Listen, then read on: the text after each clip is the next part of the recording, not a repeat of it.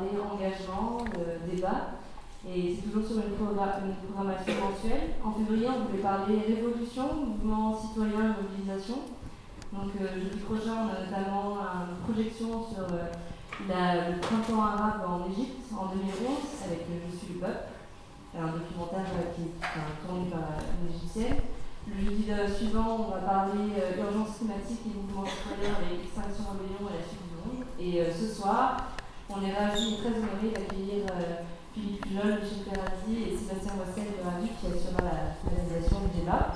on est aussi en direct avec Télémouche et Radio Bernard, qui est la radio participative de Coco Donc vous pourrez réécouter ce qui se passe ce soir dès demain. Voilà, euh, bah, je vais passer la parole à Sébastien. Merci beaucoup.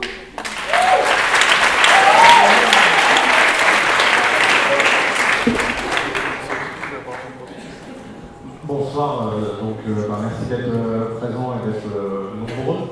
je me présente Sébastien Westel, je suis journaliste au mensuel Le Ravi. Alors Le Ravi, c'est ce journal-là. C'est un mensuel qui n'est pas pareil, associatif, qui est en vente. À peu près, c'est le prix, le prix d'une pinte que vous êtes en train de siroter. Voilà. Et on en a d'autant plus besoin que donc on a un journal associatif qui existe depuis 2003 qui traite, ben, comme, le font les, deux invités ce soir, de de l'actualité en PACA et principalement de l'actualité politique. On a lancé un site internet euh, il y a quelques temps, enfin on a relancé notre site internet euh, et ça nous permet effectivement de, toucher de nouvelles personnes. Il se trouve que ben, on va peut-être pas, euh, on va pas dire gauches marseillaises, on va peut-être pas passer les élections. donc on a de grosses difficultés. Donc si vous voulez à la table, il y a la possibilité de s'abonner, d'aller sur le site, voilà. Et on est effectivement très, très content et euh, honoré d'animer ce débat avec deux figures à un moment qui est quand même pas, simple. On est, ça y est, c'est terminé, vous ne pouvez plus vous inscrire sur les listes électorales. Euh, néanmoins, le débat, enfin, le, débat, le débat continue. La question, elle est posée euh, voilà, le changement est-il possible à Marseille Et pour, en discuter, donc là, il y a deux, ben, deux, deux, figures, on ne va pas dire de Marseillais. Mais on a Philippe Pujol, euh, pour le, coup donc journaliste euh, ancien qui a été à la Marseillaise, prix Albert Londres, euh, qui a écrit donc, que vous trouvez aussi à la table, à la table de presse La chute du monstre, et Michel Peraldi, sociologue, travaillant de concert avec, Michel Sanson. D'ailleurs, revoir les, les, les, films que Michel a fait notamment euh, Marseille contre Marseille, est toujours très très éclairant. Euh, moi, je pense que la première question, oui aussi le mode opératoire, c'est-à-dire qu'on va, on va commencer une présentation, une discussion entre les invités. Ensuite, effectivement, vous aurez bien évidemment la parole et on pourra discuter, euh, prendre effectivement des questions de la salle. Moi, ce que je voulais peut-être commencer sur, effectivement, on est sur deux, deux types de, livres. Vous êtes de toute manière dans des postures qui sont différentes. vous ne parlez pas du même endroit. Mais vous attaquez de toute manière vos bouquins de la même manière. On est, on est rue d'Aubagne. Vous parlez de la pluie, mais c'est jamais à Marseille, c'est jamais que la pluie. C'est aussi la question de la politique, la question des structures, avec la volonté de faire euh, peut-être un livre un peu plus coup de poing. Je me souviens moi du, euh, Facebook, genre euh, tu avais marqué ma contribution au changement avec la figure du livre. Là, et Marseille en résistance, effectivement en résistance, il y a quand même une volonté militante, mais en même temps, comme on est dans un ouvrage de sociologie, une volonté d'analyser les structures. Donc, bah, la, chute du monstre, est-ce qu'on est juste dans la, la, perpétuation ou est-ce qu'il y a des choses qui changent? Est-ce que tu peux nous présenter en quelques mots le livre et un peu les spécificités de ce que tu voulais dire? Euh, Oui, merci. Euh, d'ailleurs, petit truc sur le Ravi, vraiment c'est important le Ravi, et quand il vous dit abonnez-vous, mais faites-le franchement, c'est un journal qui a vraiment une grosse importance à Marseille, et euh, euh c'est pas un détail, c'est-à-dire qu'avoir un, canard satirique comme le Ravi, c'est très important pour une ville, on est une ville qui a, qui avons énormément besoin de, de médias, de presse, on a l'impression qu'on en a beaucoup, mais on n'en a pas assez. On n'en a jamais trop, parce que euh, euh, les choses, il faut les raconter sous euh, une multitude d'angles. Et leur avis apporte un angle qui est toujours nouveau. Donc, pensez vraiment, pas c'est pas un petit journal. Leur avis, c'est un, bon journal qui existe depuis longtemps. Et dans ces angles-là, ben, moi, j'essaie d'apporter aussi ma contribution avec une autre une autre, une autre voie, on va dire. Et euh, j'avais pas prévu d'écrire ce livre du tout, c'était pas mon intention. J'étais sur un autre livre qui sortira en mai, qui a strictement aucun rapport, qui est un western corse. Donc j'étais très loin de faire euh, quelque chose sur Marseille, mais au moment où il devait sortir, il y a eu les effondrements de la rue de Bagne. Donc on a enlevé le Western Corse, puisque si au moment où des immeubles s'effondrent à Marseille, moi je parle de la Corse au 19e siècle, ça va faire bizarre. Donc euh, on, a, on, a, arrêté ce livre et j'ai pas eu l'intention, dans un premier temps, d'écrire sur, euh, sur Marseille. Et c'est l'interview de Godin dans l'IB qui, euh, qui est un une telle addition de déni que je pense des dénis sincères de sa part, c'est-à-dire même pas des dénis politiques, je pense qu'il pense ce qu'il dit, c'est ça qui est pire. Euh, c'est même plus de la stratégie, que euh, je me dis, bon, faut que j'écrive. En même temps, j'ai déjà écrit La Fabrique du Monstre. La Fabrique du Monstre qui déjà décrit euh, des systèmes. c'est toujours, tout ce qu'on écrit n'est que la surface de l'iceberg, hein. c'est-à-dire, il y a toujours à raconter, il n'y a pas de problème. Et, et donc, je n'ai pas le même type de travail à faire sur ce livre. La Fabrique du Monstre, c'est 10 ans de boulot. La chute du monstre, ça ne sera pas 10 ans de boulot, parce que ça arrive après le 5 novembre. Donc, je trouve qu'il faut être sur quelque chose de plus puisque j'étais dans le 19e siècle à l'époque, puisque j'écrivais, j'avais fini d'écrire celui sur, euh, sur la Corse, ben sur les, pamphlets euh, politiques du 19e siècle. Et je me mets sur ce, type de livre, sans avoir une approche militante pour autant. Je ne me dis pas, je vais faire tomber qui que ce soit. J'ai jamais cru qu'aucun livre aujourd'hui puisse faire tomber grand-chose. C'est fini Albert Londres. Ouais, enfin, oui, voilà. Mais, euh, mais par contre, l'idée pour moi était d'être plus en dénonciation et de m'occuper que des gens qui sont au pouvoir parce que dans la fabrique du monstre, il y a des socialistes, il y a, beaucoup de monde. Et là, bah, ils sont plus au pouvoir, donc euh, à aucun pouvoir, ni à la région, ni au département, ni à la ville, ni à la métropole. Donc je m'occupe pas d'eux. Ça ne veut pas dire qu'il n'y a rien à dire, ça veut dire que je m'occupe pas d'eux. Et, euh, euh, après, ben, j'essaie de dérouler plein de petits réseaux, plein de petits événements qui, euh, l'air de rien, ont plus d'importance que certaines choses, comme le cercle des nageurs. On, nous rabat les oreilles avec le cercle des nageurs, comme c'était un lieu d'influence qui n'a plus d'influence depuis à peu près 2008. Et euh, euh, je voulais justement essayer de, mettre à jour un peu quelques nouveaux lieux et essayer qu'on voit ce qui se passe, essayer d'avoir une analyse de tout ça, tout en essayant de faire du terrain, en essayant toujours d'être très près, du malheur que ça apporte, notamment dans les quartiers populaires. Mais on a vu que les quartiers populaires, ce n'était pas que les quartiers nord, ce n'était pas que les cités, c'est le troisième arrondissement, par exemple. Vous voyez sur la couverture, c'est une photo Johan Lamoulaire. Euh, C'était un gamin avec un, masque de monstre qu'il a trouvé dans la poubelle. On l'a pas monté cette photo. C'est une photo pendant le tournage d'un film, d'un documentaire que j'ai fait qui va passer bientôt. Et euh, donc il est dans le documentaire. Bon, on a un petit avec un pantalon Star Wars, des Crocs et un, masque de monstre qu'il a trouvé qui joue dans le quartier le plus pauvre d'Europe. Et, euh, euh, donc c'est de ces gens-là aussi que je veux parler et je veux qu'on les, qu'on les remette, qu'ils aient à nouveau une voix, qu'ils aient le droit de parler, avant même d'en faire des citoyens, parce qu'on va y venir. Pour eux, c'est pas encore gagné mais euh, déjà, déjà faire qu'ils existent. Donc aussi, c'est pas qu'un livre politique, c'est aussi un livre qui veut faire réexister à nouveau ces, ces populations déjà un peu oubliées, délaissées, en tout cas du grand public. Michel, de votre côté, ben, Marseille en résistance, on est effectivement sur aussi la, une volonté, le, thème du débat, enfin c'est quand même le changement est-il possible à, Marseille?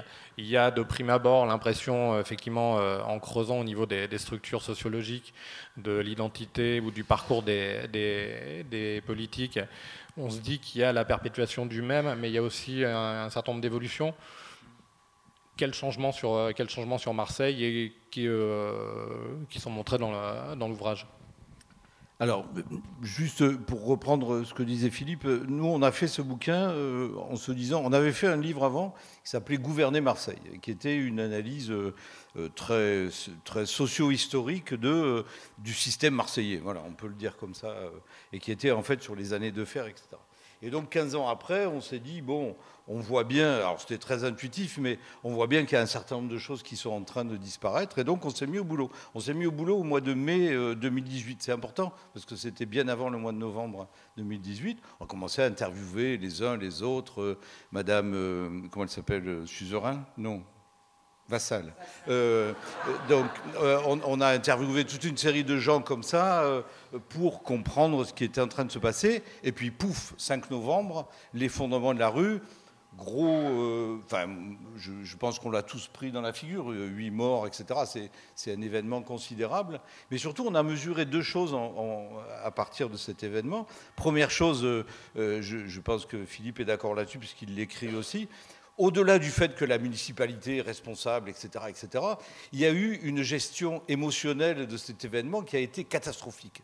C'est-à-dire que tout d'un coup, ces artistes, moi je le dis comme ça, euh, ces, grands artistes que sont les politiques, pour moi le politique c'est fondamentalement du théâtre, rien d'autre que du théâtre. Je m'expliquerai peut-être après sur la différence entre les institutions politiques et les acteurs politiques. Le politique c'est du théâtre. Et j'ai- on a trouvé, et Samson était aussi un grand spécialiste du théâtre politique, on a trouvé qu'il n'était même plus capable de gérer théâtralement et émotionnellement euh, un événement aussi considérable. Et là, on se dit, il y a quelque chose de foireux au royaume des, des élus, ZE-LU.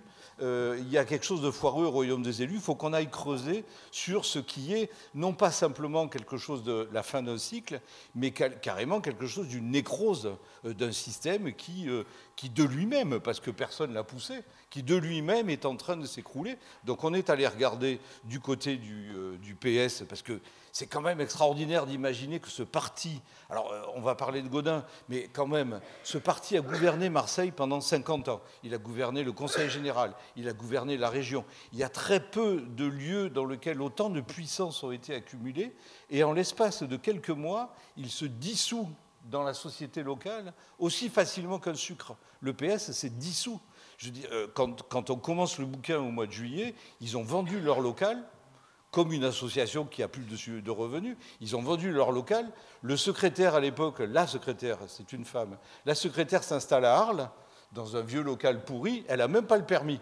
Donc vous imaginez ce qu'est devenu le PS. C'est devenu une espèce de structure complètement, je reprends le terme de Mélenchon, complètement gazeuse. Il n'y a plus que des bulles, et encore, euh, voilà. Donc on, est complètement, euh, euh, moi je, le dis sincèrement, on est complètement interloqué par ça. Alors Godin, les changements.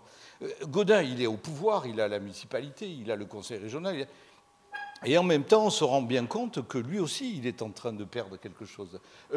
Alors, je le dis maintenant, euh, Marseille et la France ont été gouvernés pendant 200 ans par des avocats, des profs euh, et des médecins. Le personnel politique, l'élite politique, entre guillemets, l'élite politique française, et à Marseille encore plus, avec une grande inertie et une grande stabilité, ce sont des avocats, des médecins euh, et des professeurs. Quand on regarde la municipalité Gaudin à partir des années 2000, un prof dans une école de l'Opus Dei, école de l'Opus Dei, hein, un médecin généraliste, le pauvre, vanille, bon, euh, voilà, euh, et deux avocats, on en parlait tout à l'heure avec Philippe qui les connaît, deux avocats qui ne sont plus des avocats pénalistes comme l'étaient Pesé, etc., et d'autres grandes figures du socialisme, même de fer d'ailleurs, mais qui sont des avocats d'affaires, c'est-à-dire qui s'occupent, ben, notamment qui s'occupent de traiter un certain nombre de dossiers des marchands de sommeil, par exemple, qui leur font euh, les dossiers au cas où euh, il y aurait des méchants qui viendraient le- leur faire des, misères, euh, bon, ces pauvres gens, les marchands de sommeil. Donc, la, la municipalité de Fer, tout d'un coup, est portée par des promoteurs, des petits commerçants, des petits avocats d'affaires, ce que, nous, on a appelé, parce qu'il faut bien donner un nom aux choses, une petite bourgeoisie affairiste subalterne. Moi, j'adore ça. Petite bourgeoisie affairiste subalterne. Qu'est-ce que ça veut dire? Ça veut dire que ce sont pas des, pas le grand capital. Le grand capital, il est revenu à Marseille. Il est revenu parce que la rente foncière est intéressante et que du coup, on a vu arriver des gens qui ont, qui ont, qui ont lancé des projets immobiliers, etc. Euromed, c'est le grand capital. Euromed, il n'y a pas à tortiller là-dessus. Mais euh, autour de, ce grand capital, il y a une petite bourgeoisie affairiste qui s'est euh, constituée et qui ramasse les miettes. Ben, c'est eux qui ramassent euh, les réservations au restaurant des, croisiéristes quand les croisiéristes daignent s'arrêter à Marseille. C'est eux qui ramassent le, petit bout de savon, les bénéfices du petit bout de savon qu'achètent les croisiéristes. Et puis c'est eux qui ramassent les marchands de sommeil, la promotion immobilière, la rente immobilière, qui est devenue dans cette ville l'économie dominante. Cette ville est dominée. Après avoir été dominée par l'État, qui était le premier employeur dans cette ville, cette ville est devenue une ville dominée par une économie de la rente, ce que les économistes appellent les économies résidentielles. Le, terme d'économie résidentielle est un peu euh, je trouve. Il est un peu euh, pâle pour dire une économie de la rente foncière, c'est-à-dire qu'on rentabilise autant qu'on le peut un seul. Euh, euh, Philippe l'a dit, on a à Marseille le quartier le plus pauvre d'Europe, mais Marseille était, au début des années Vigouroux, Marseille était la ville la, moins chère d'Europe. Ce qui est faramineux, parce que tout d'un coup, ça a attiré les appétits des promoteurs, etc. Donc on découvre que derrière cette municipalité, euh, il n'y a pas simplement la perpétuation du système Godin qui aurait pris la place du système de fer, etc.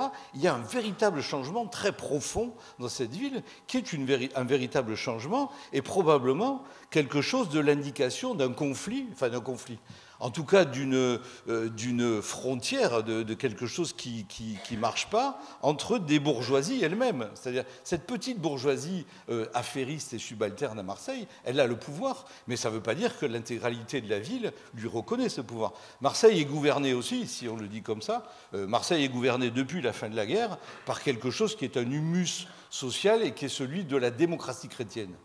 Marseille est gouvernée par la démocratie chrétienne depuis euh, la fin de la guerre, et ça continue. Euh, quand on a analysé comment En Marche, qui tombe du ciel, euh, parachuté par, Macron, comment En Marche s'ancre localement, ben, ils vont chercher la démocratie chrétienne. Ils vont chercher des gens qui sont ancrés, qui sont légitimés par la démocratie chrétienne, etc.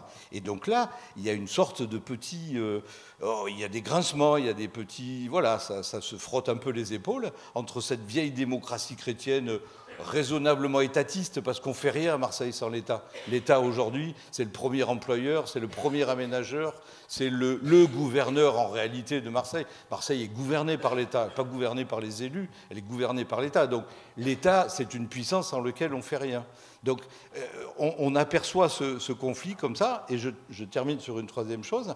La troisième chose qu'on voit, c'est que tous ces petits mondes qui sont en train de s'agiter, le PS qui s'effondre et qui disparaît euh, euh, dissous dans le café, euh,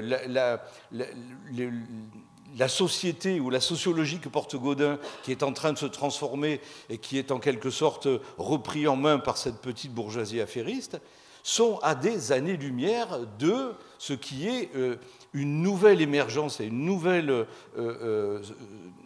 une nouvelle catégorie sociale qui apparaît dans Marseille et qui sont vous. C'est vous. Enfin, c'est vous. Ouais, moi, je suis trop vieux. En fait, c'est nous aussi. Si on peut mettre un peu des vieux dedans, c'est pas plus mal. Ce qu'on a appelé la classe créative précaire.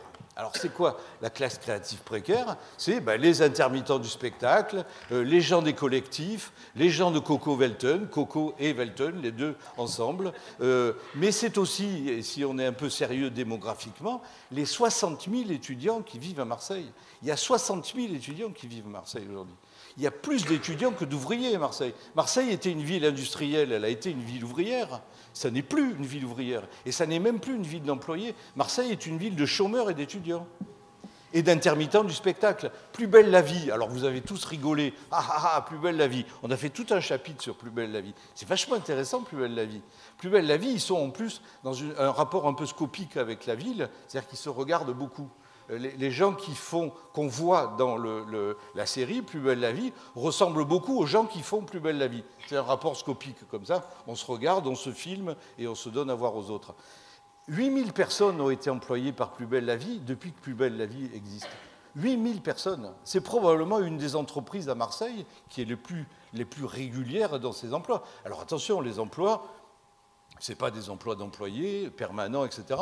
C'est deux mois de contrat par-ci, deux mois de contrat par-là, etc. C'est de la classe créative précaire.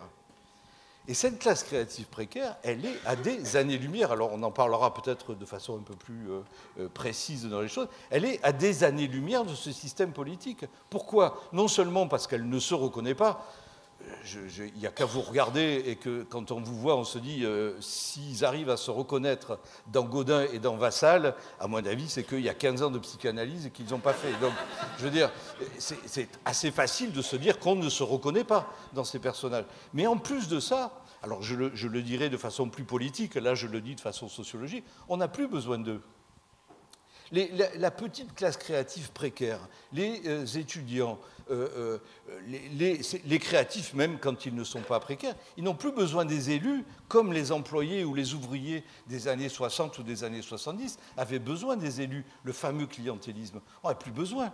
Pour trouver un logement, vous n'avez pas besoin des élus. Il vaut mieux avoir des potes, il vaut mieux avoir des réseaux, il vaut mieux avoir à la limite des agences immobilières qui traficotent les choses. Pour trouver un boulot, il est bien évident que si vous êtes un créatif précaire, vous n'allez pas trouver du boulot par les élus. C'est ridicule. Vous allez le trouver par les réseaux de potes et tout. Et donc, eh, eh, on s'aperçoit de manière extrêmement crue et extrêmement quotidienne que tous ces gens n'ont plus besoin des élus.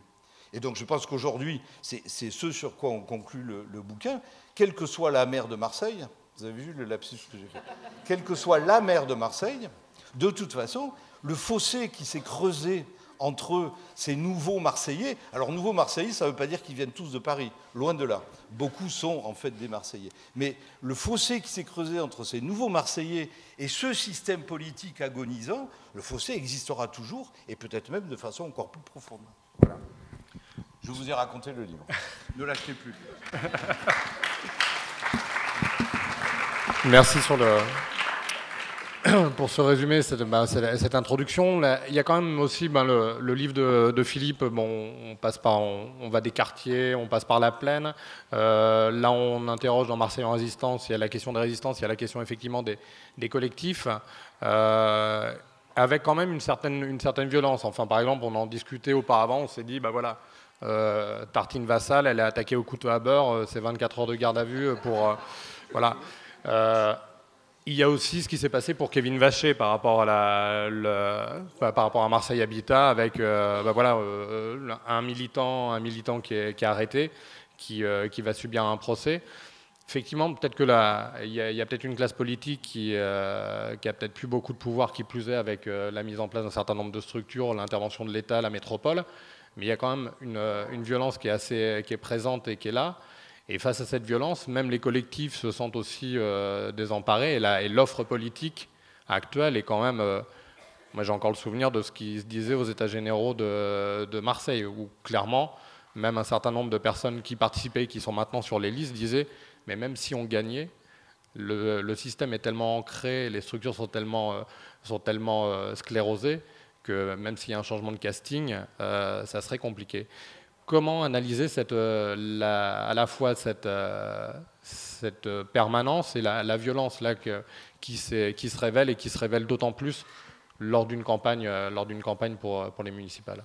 Alors la violence en, en, proximité de campagne a toujours existé il y a eu quand même des campagnes qui étaient faites calibrer. Euh, il y a des histoires incroyables dans les campagnes et, euh, dans les campagnes euh, municipales.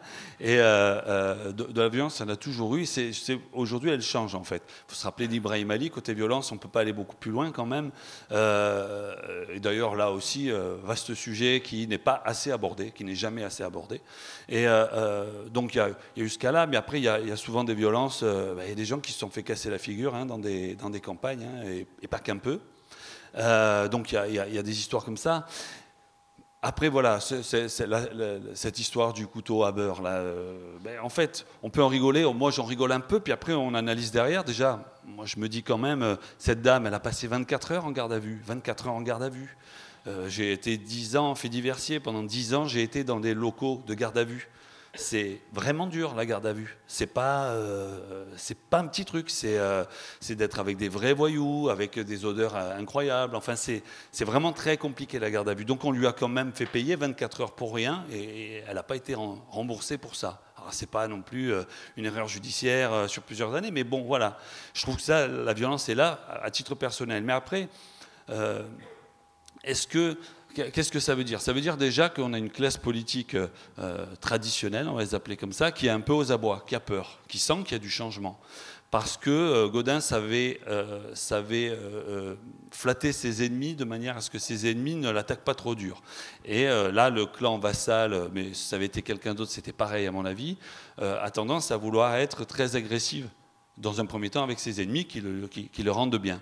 Et donc, euh, euh, ça fonctionne euh, beaucoup plus à l'affrontement, et un affrontement tel qu'il se fait maintenant de façon moderne sur les réseaux sociaux, avec des campagnes d'affichage qui sont raillées, parce qu'on voit bien que ça ne marche pas, sa stratégie de, mettre la Reine des Neiges de partout intégralement, le col roulé, le col roulé blanc partout, a un effet, un effet, un effet dissuasif avec aussi un slogan, une volonté pour Marseille. Il faut absolument que tout le monde écrive une dernière volonté pour Marseille. Ça marchera. mais mais ce que je veux dire, c'est qu'au-delà de ces combats-là, avec des militants qui vont marquer une dernière volonté pour Marseille, et ça marche ces choses-là, il y a euh, un changement, euh, euh, en effet, dans la manière de faire des campagnes. Elles sont beaucoup plus courtes, donc beaucoup plus agressives. Elles sont encore moins qu'avant sur le fond. Elles n'ont jamais été sur le fond, je vous rassure. à Marseille, on ne gagne pas avec un programme. Par contre, il faut un programme pour quand on a gagné, ça c'est nécessaire. Mais on ne gagne jamais avec un programme. Ça ne sert à rien pour gagner. C'est sûr et certain. C'est avéré. Mais il en faut un si tu gagnes. Ça, c'est sûr aussi. Et Godin, il avait un programme. Hein, pas celui qui dit, parce qu'il annonce toujours, enfin Godin au Vassal maintenant, annonce des projets incroyables qui ne se feront jamais. Euh, par contre, la, la, vente à la découpe de la ville, ça, ça s'est fait. Ça, ça a été organisé sur des décennies. On n'arrivait pas à faire partir les pauvres du centre-ville de Marseille. Ils pèguent, ils collent, ils s'en vont jamais. Quand ils s'en vont, ils reviennent immédiatement. On n'arrive pas à s'en débarrasser. Ben, ils se sont dit, on va laisser tomber Marseille maintenant, on va faire de la défiscalisation dessus, c'est toujours ça de prix. Et euh, quand ça sera vraiment détérioré, on pourra raser et faire, et faire monter d'autres immeubles. Ça se passe dans le troisième arrondissement, ça s'est passé au Rouet, ça se passe à la Caplette. C'est-à-dire que c'est déjà des choses qui ont été faites. On a déjà dévasté des quartiers comme un bombardement, et fait pousser des immeubles tout neufs. Comme euh, après, quand, en 1943, les Allemands ont détruit une partie du, panier, de la fosse, c'est devenu euh, les bâtiments pouillons. C'est pas ce qu'il y a de pire, hein, mais en attendant, aujourd'hui, ils font pas du pouillon. Aujourd'hui, ils font du truc euh, bas coût. et là aussi, c'est pas un détail. On a toujours des gens derrière qui sont, dans des, qui sont ceux, ceux dont parlait Michel, qui sont ceux qui sont les vrais patrons de la ville, ceux qui décident. Donc après, je reviens sur le, sujet de, la violence et des militants et des quartiers populaires. Marseille, c'est quand même principalement des quartiers populaires. Euh, quand on dit les quartiers populaires à Marseille, alors avant on disait quartier nord, ça me, gonflait parce que c'était cité dans le nord. Mais bon, la Cayolle, c'est dans le sud, la Soude, c'est dans le sud, Herbel, c'est pas du tout dans le nord. Alors on a appelé ça quartier populaire. Mais après, il y a une distinction entre les quartiers centraux, dans lesquels on trouve ce que moi j'appelle des intellos précaires, ce qu'on appelle à tort souvent des bobos, et, euh, euh, et on trouve après dans, d'autres quartiers populaires, 3e arrondissement, 15, 16 et compagnie, on trouve là par contre des gens qui, hormis un noyau dur de militants, plutôt anciens, plutôt des gens qui aujourd'hui entre 40 et 60 ans, qui sont euh, euh, des gens qui ont, euh, pour beaucoup, débuté avec la marche pour l'égalité en 83, qui ont, qui ont été très importants en 2006 quand il y a eu le collectif du 1er juin qui est devenu le collectif des quartiers populaires de Marseille. Et, et à côté de ça, on a par contre une chute libre, vraiment, la, du sentiment citoyen de la population des quartiers nord et même, je dirais, même de, l'éducation. C'est très impressionnant. Je vous assurer qu'en 5 ans, les quartiers nord, j'y vais tout le temps. Les quartiers populaires, j'y vais tout le temps et je parle à des gosses et c'est aux gosses qu'il faut parler. Les gosses qui, qui ont 15-16 ans aujourd'hui ne sont pas les mêmes de ceux quand j'ai écrit La fabrique du monstre. Pourquoi? Parce qu'entre-temps, le conseil général est tombé dans les mains de Martine Vassal, mais c'est même pas pour euh, focaliser sur elle, et ils ont coupé pratiquement toutes les subventions des quartiers populaires. Ils ont coupé toutes les subventions culture et euh, sociales. Donc il y en a qui survivent, qui arrivent, mais en retour, quand il n'y a plus d'actions qui sont faites dans ces quartiers, ben on a instantanément une génération qui a, euh, ben, plus accès à, ça et qui va à la mosquée à la place, ce qui n'est pas trop grave à la rigueur pour moi, puisque la mosquée c'est au moins un, petit, un endroit où il y a un peu d'éducation qui se fait, mais pas partout, puisque euh, les mosquées à Marseille ne sont pas non plus d'un grand niveau euh, d'un point de vue des, des, prêcheurs, des imams. Et j'ai un autre film qui arrive aussi là-dessus qui s'appelle Djellaba Basket, qui passera en avril. Et, et donc cette, situation d'appauvrissement des quartiers populaires, y compris d'un point de vue citoyen et culturel, est une manne euh, euh, électorale, non pas pour attirer des voix, mais pour faire que ces gens-là ne votent pas. Et quelque part, dans le clientélisme, l'important, c'est d'en avoir plus que l'autre. Et donc, faire que l'autre ne vote pas, c'est aussi bien que faire que d'autres votent pour soi. Donc, c'est des quartiers qui ne votent pas du tout. Alors là où j'ai pas de lecture, et j'espère que ce que je viens de dire, je me trompe, c'est qu'il y a eu beaucoup d'inscriptions, là, récemment, sur les listes, alors on n'arrive pas à savoir par quartier et par secteur, hein. on sait à l'échelle de la ville. Mais ça veut dire quoi? C'est qui? On, va le savoir. C'est plutôt bon signe apparemment, mais voilà, je ne veux pas aller beaucoup plus loin là-dessus.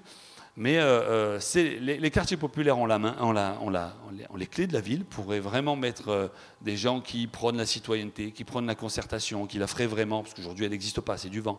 Les conseils citoyens n'ont pas de moyens. Les conseils citoyens, c'est des, regroupements de mélange de société civile et, de politique qui discutent du quartier sur des choses importantes, des commerces, des rues. Aujourd'hui, c'est fantoche. Ça existe, mais c'est fantoche, il n'y a même pas de budget pour, ou alors il est minime. Donc, il euh, euh, y, aurait euh, tout ça à refaire, mais déjà, il y a un souci d'un point de vue culturel dans les quartiers populaires. Il faudrait vraiment rehausser ça. Il ne faut pas que ce soit un sujet tabou. Il faut arrêter de dire tout le temps, il y a énormément de créativité, les gens vont bien dans les quartiers populaires. Non, non, ça s'effondre, c'est flagrant. Moi, je préfère le dire aujourd'hui que de dire que tout va bien. Et, euh, euh, puis, j'ai pu voir la différence. J'y suis dans les quartiers populaires depuis le milieu des années 90, hein, bien avant d'être journaliste. Et, on voit la chute libre.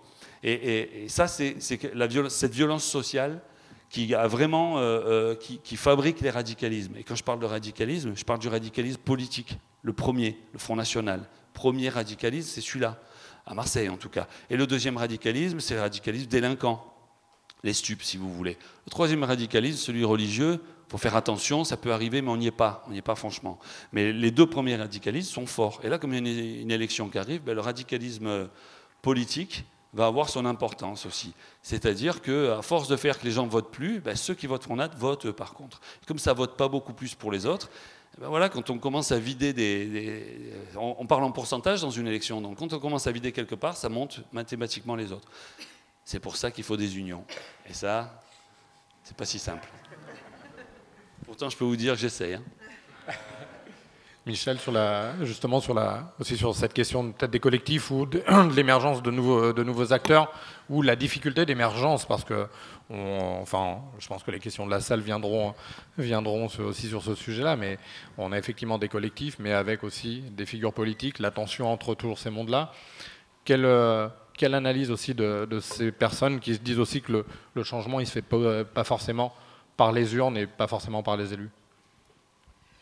C'est compliqué aujourd'hui. On est, vraiment dans une situation de très inédite parce que beaucoup de choses sont aujourd'hui des choses qu'on ne connaît pas, qu'on n'a pas vues, euh, des nouveaux candidats, des nouveaux partis. Moi, je trouve très significatif, par exemple. Alors, encore une fois, peut-être que je suis trop attentif au théâtre politique et, un peu. Alors, c'est un peu paradoxal puisque mon boulot, ça serait d'aller voir dessous, mais bon, euh, on ne se refait pas. Et euh, je trouve que c'est très significatif. On a vu pour la première fois dans Marseille, on a vu toutes les tractations qui jusqu'à présent on ne voyait jamais.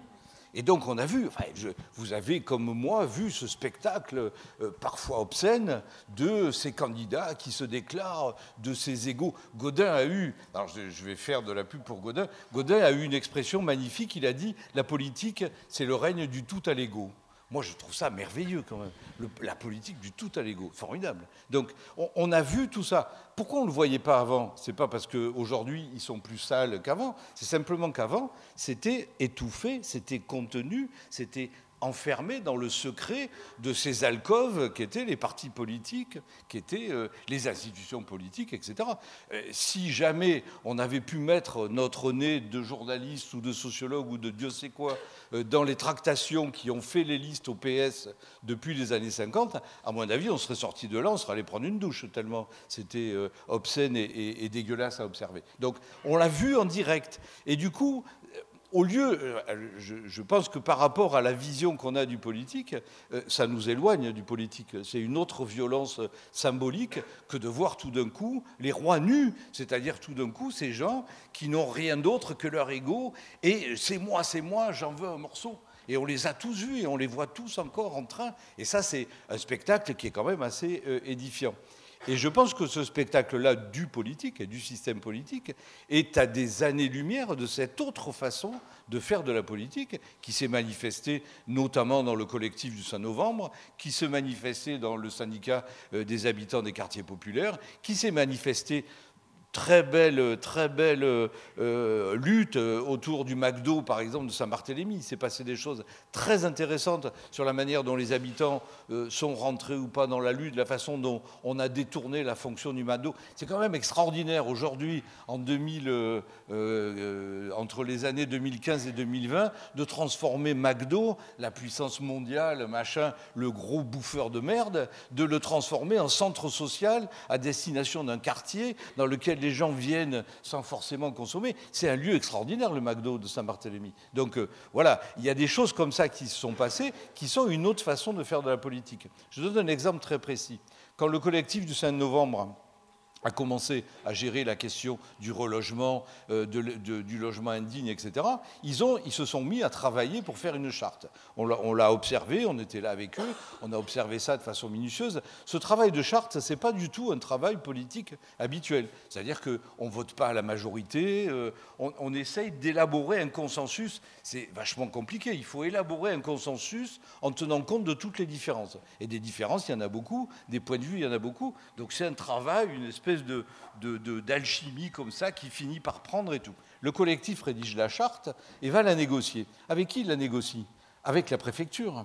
Il a négocié avec d'autres collectifs. Madame Fructus se raccroche euh, au dernier moment, comme un ramasseur de balles au tennis, là, elle attrape la balle au vol, elle se raccroche à ça et elle démissionne deux mois après. Donc en réalité, qu'est-ce que ça veut dire si on le traduit en termes de sociopolitique?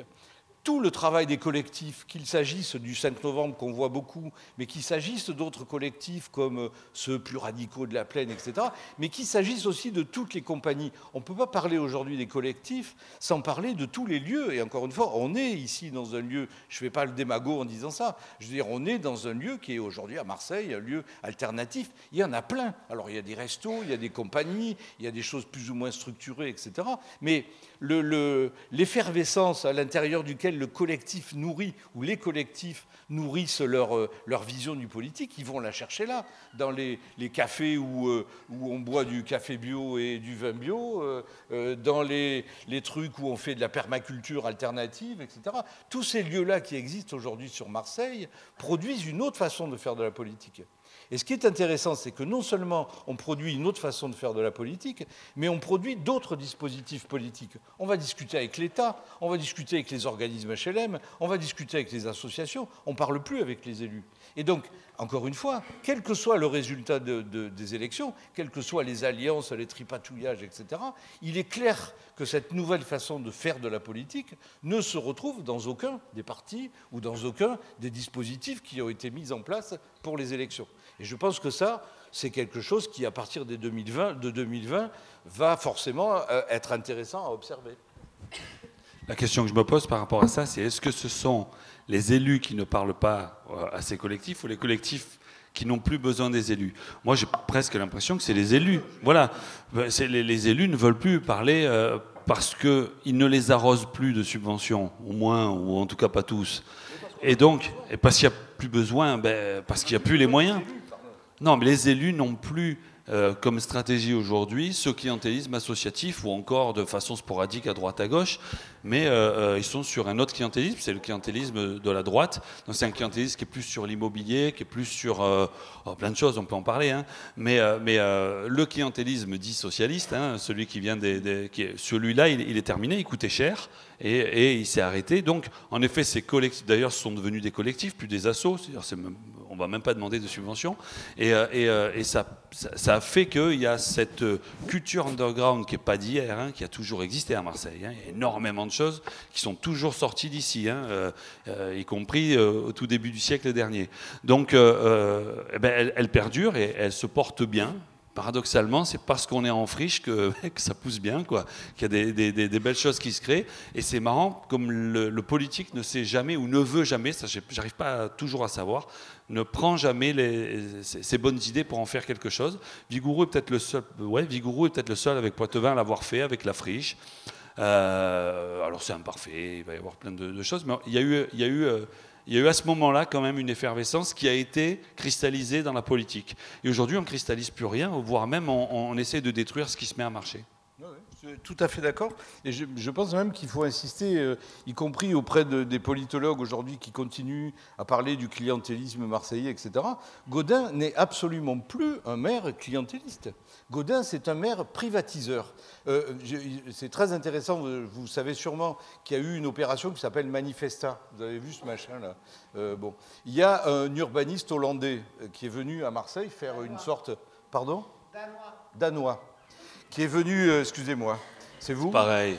C'est vous C'est pareil, dans euh, il, est, il est venu faire un, diagnostic sur euh, bah, sa vision de l'urbanisme à Marseille. Qu'est-ce qu'il a frappé à Marseille?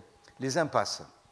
Il dit Je n'ai jamais vu une ville avec autant d'impasses. Qu'est-ce que ça veut dire les impasses si on le traduit en termes sociopolitiques? Ça veut dire privatisation.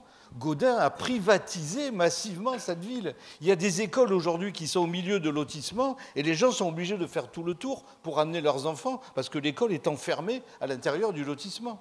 Donc Godin a privatisé cette ville. Le clientélisme, il s'en fout. Il ne distribue plus rien. Il ne distribue plus les ressources. Il donne des permis de construire, il donne des autorisations de construire et il donne de la défiscalisation pour un certain nombre de gens qui font de la rente foncière. C'est n'est pas un maire clientéliste, Godin. C'est un maire privatiseur. Et c'est une différence fondamentale, je finis là-dessus. C'est une différence fondamentale parce que ça veut dire que précisément, il a complètement lâché tous ces mondes qui sont les mondes des quartiers populaires, mais qui sont aussi les mondes. Marseille était, dans les années 80, euh, la ville dans laquelle il y avait le plus de gens employés dans l'animation socioculturelle, l'éducation populaire, les centres sociaux, les maisons des jeunes, etc. Godin a désingué tout ce dispositif. Qu'est-ce qu'ils sont devenus tous ces gens? Ce sont devenus des militants politiques. Parce que cet humus-là de l'animation socioculturelle, euh, des entreprises d'insertion, de l'éducation populaire, c'était aussi un lieu qui étouffait le politique. C'est-à-dire que c'était un lieu où on faisait du politique sans avoir l'air de faire du politique. Comme il n'existe plus, bah, aujourd'hui, on devient des militants. Moi, je, connais, je, vais moins souvent dans les quartiers nord que, Philippe, j'y vais aussi de temps en temps. Je veux dire, je ne rencontre plus aujourd'hui que des militants, des gens qui se sont radicalisés. Pas du point de vue religieux, pas du point de vue du Front National, mais qui se sont simplement radicalisés parce qu'ils font de la politique aujourd'hui. Et ils font plus d'animation socioculturelle. Donc voilà. Juste sur la question, et on ne va pas rentrer dans les détails techniques du clientélisme, le problème du mot clientélisme, c'est que c'est un mot valise qui prend tout, et qui prend le clientélisme identifiable, qui est celui associatif, on te donne des sous et en retour tu me donnes des voix, euh, un clientélisme, euh, celui euh, on te donne un logement et tu votes pour moi, ça c'est un clientélisme qui existe encore un petit peu aujourd'hui, mais surtout basé sur le mensonge. Hein, il y a une, je ne peux pas dire le nom parce qu'on est retransmis à, la radio, il y a une, une, une, personne qui, à la permanence de Martine Vassal, est là pour recevoir les gens, leur disant vous aurez un logement, vous aurez un logement. Alors c'est pas illégal, hein, ça engage à rien. Euh, quand on a créé une misère énorme dans les quartiers populaires, eh ben on a des gens qui viennent croire à, ça. Donc ça marche toujours un petit peu, mais on ne gagne plus une élection sur ça, mais c'est un, petit truc important quand même. Et, après, dans, ce clientélisme, moi, ce que fait Godin, j'en parle souvent avec Cesare Matina, qui est euh, un spécialiste du clientélisme à Marseille. En tout cas, il a été, parce qu'il ne veut plus qu'on dise ça de lui, il travaille sur autre chose maintenant. Mais, euh, mais je dis quand même, parce qu'il a quand même fait ça. Et, euh, Cesare, il est d'accord sur le fait qu'on appelle clientélisme quelque chose qui n'en est peut-être pas. Il y a un problème de définition qui, moi, me dépasse. Ce n'est pas mon rôle en tant qu'écrivain journaliste. Mais en effet, on tend vers la corruption, on n'y est pas totalement, mais quand euh, les équipes en place euh, vendent à la découpe la ville aux promoteurs avec des, mécanismes que moi je peux décrire en partie, parce qu'évidemment on ne voit pas tout, euh, avec des mécanismes de redistribution et d'argent et de voix, ça se joue en trois bandes, c'est-à-dire que les récompenses ne se font pas directement, sinon ça s'appelle la corruption, ça se fait sur d'autres projets, et là ça devient de la politique. Et donc ça s'appelle peut-être pas clientélisme, ou enfin voilà, on a un vrai problème de définition, on n'est pas encore dans la corruption, donc ça veut dire qu'on ne peut pas mettre un juge dessus, mais on est dans quelque chose que la Cour des comptes peut, dénoncer. Mais comme la Cour des comptes, euh, bah, tout ce qu'on a à faire quand on est élu, c'est de répondre qu'on a bien lu ce qui a été dit et qu'on s'en fout, et qu'il n'y a pas ensuite de, pouvoir de coercition de la part de la Cour des comptes, ce qui est un vrai souci, ce qui n'a pas toujours été le cas d'ailleurs. Eh bien, euh, je pense que d'un point de vue scientifique, sociologue, politologue, il faudrait se pencher sur les définitions de, de, de, ces, c'est pas des nouveaux euh, systèmes, mais de ces systèmes-là plus précis qui tournent autour de l'immobilier très souvent, mais pas que, et qui, euh, euh, que moi j'appelle clientélisme par facilité, et ça ne peut pas s'appeler corruption de l'autre côté. Donc il faudrait réussir à travailler plus dessus et les nommer. Ça, moi je pense que ce serait un, truc nécessaire. Et encore une fois, Marseille est un formidable laboratoire pour ça. On peut on peut continuer un tout petit peu le débat et après vous passer la parole parce que j'imagine que vous avez euh, des questions, des remarques, à, faire. Et pour le coup, on regardera aussi sur le dispositif si, euh, euh, je ne sais pas si on a réussi à mettre en place un micro qui tourne ou pas.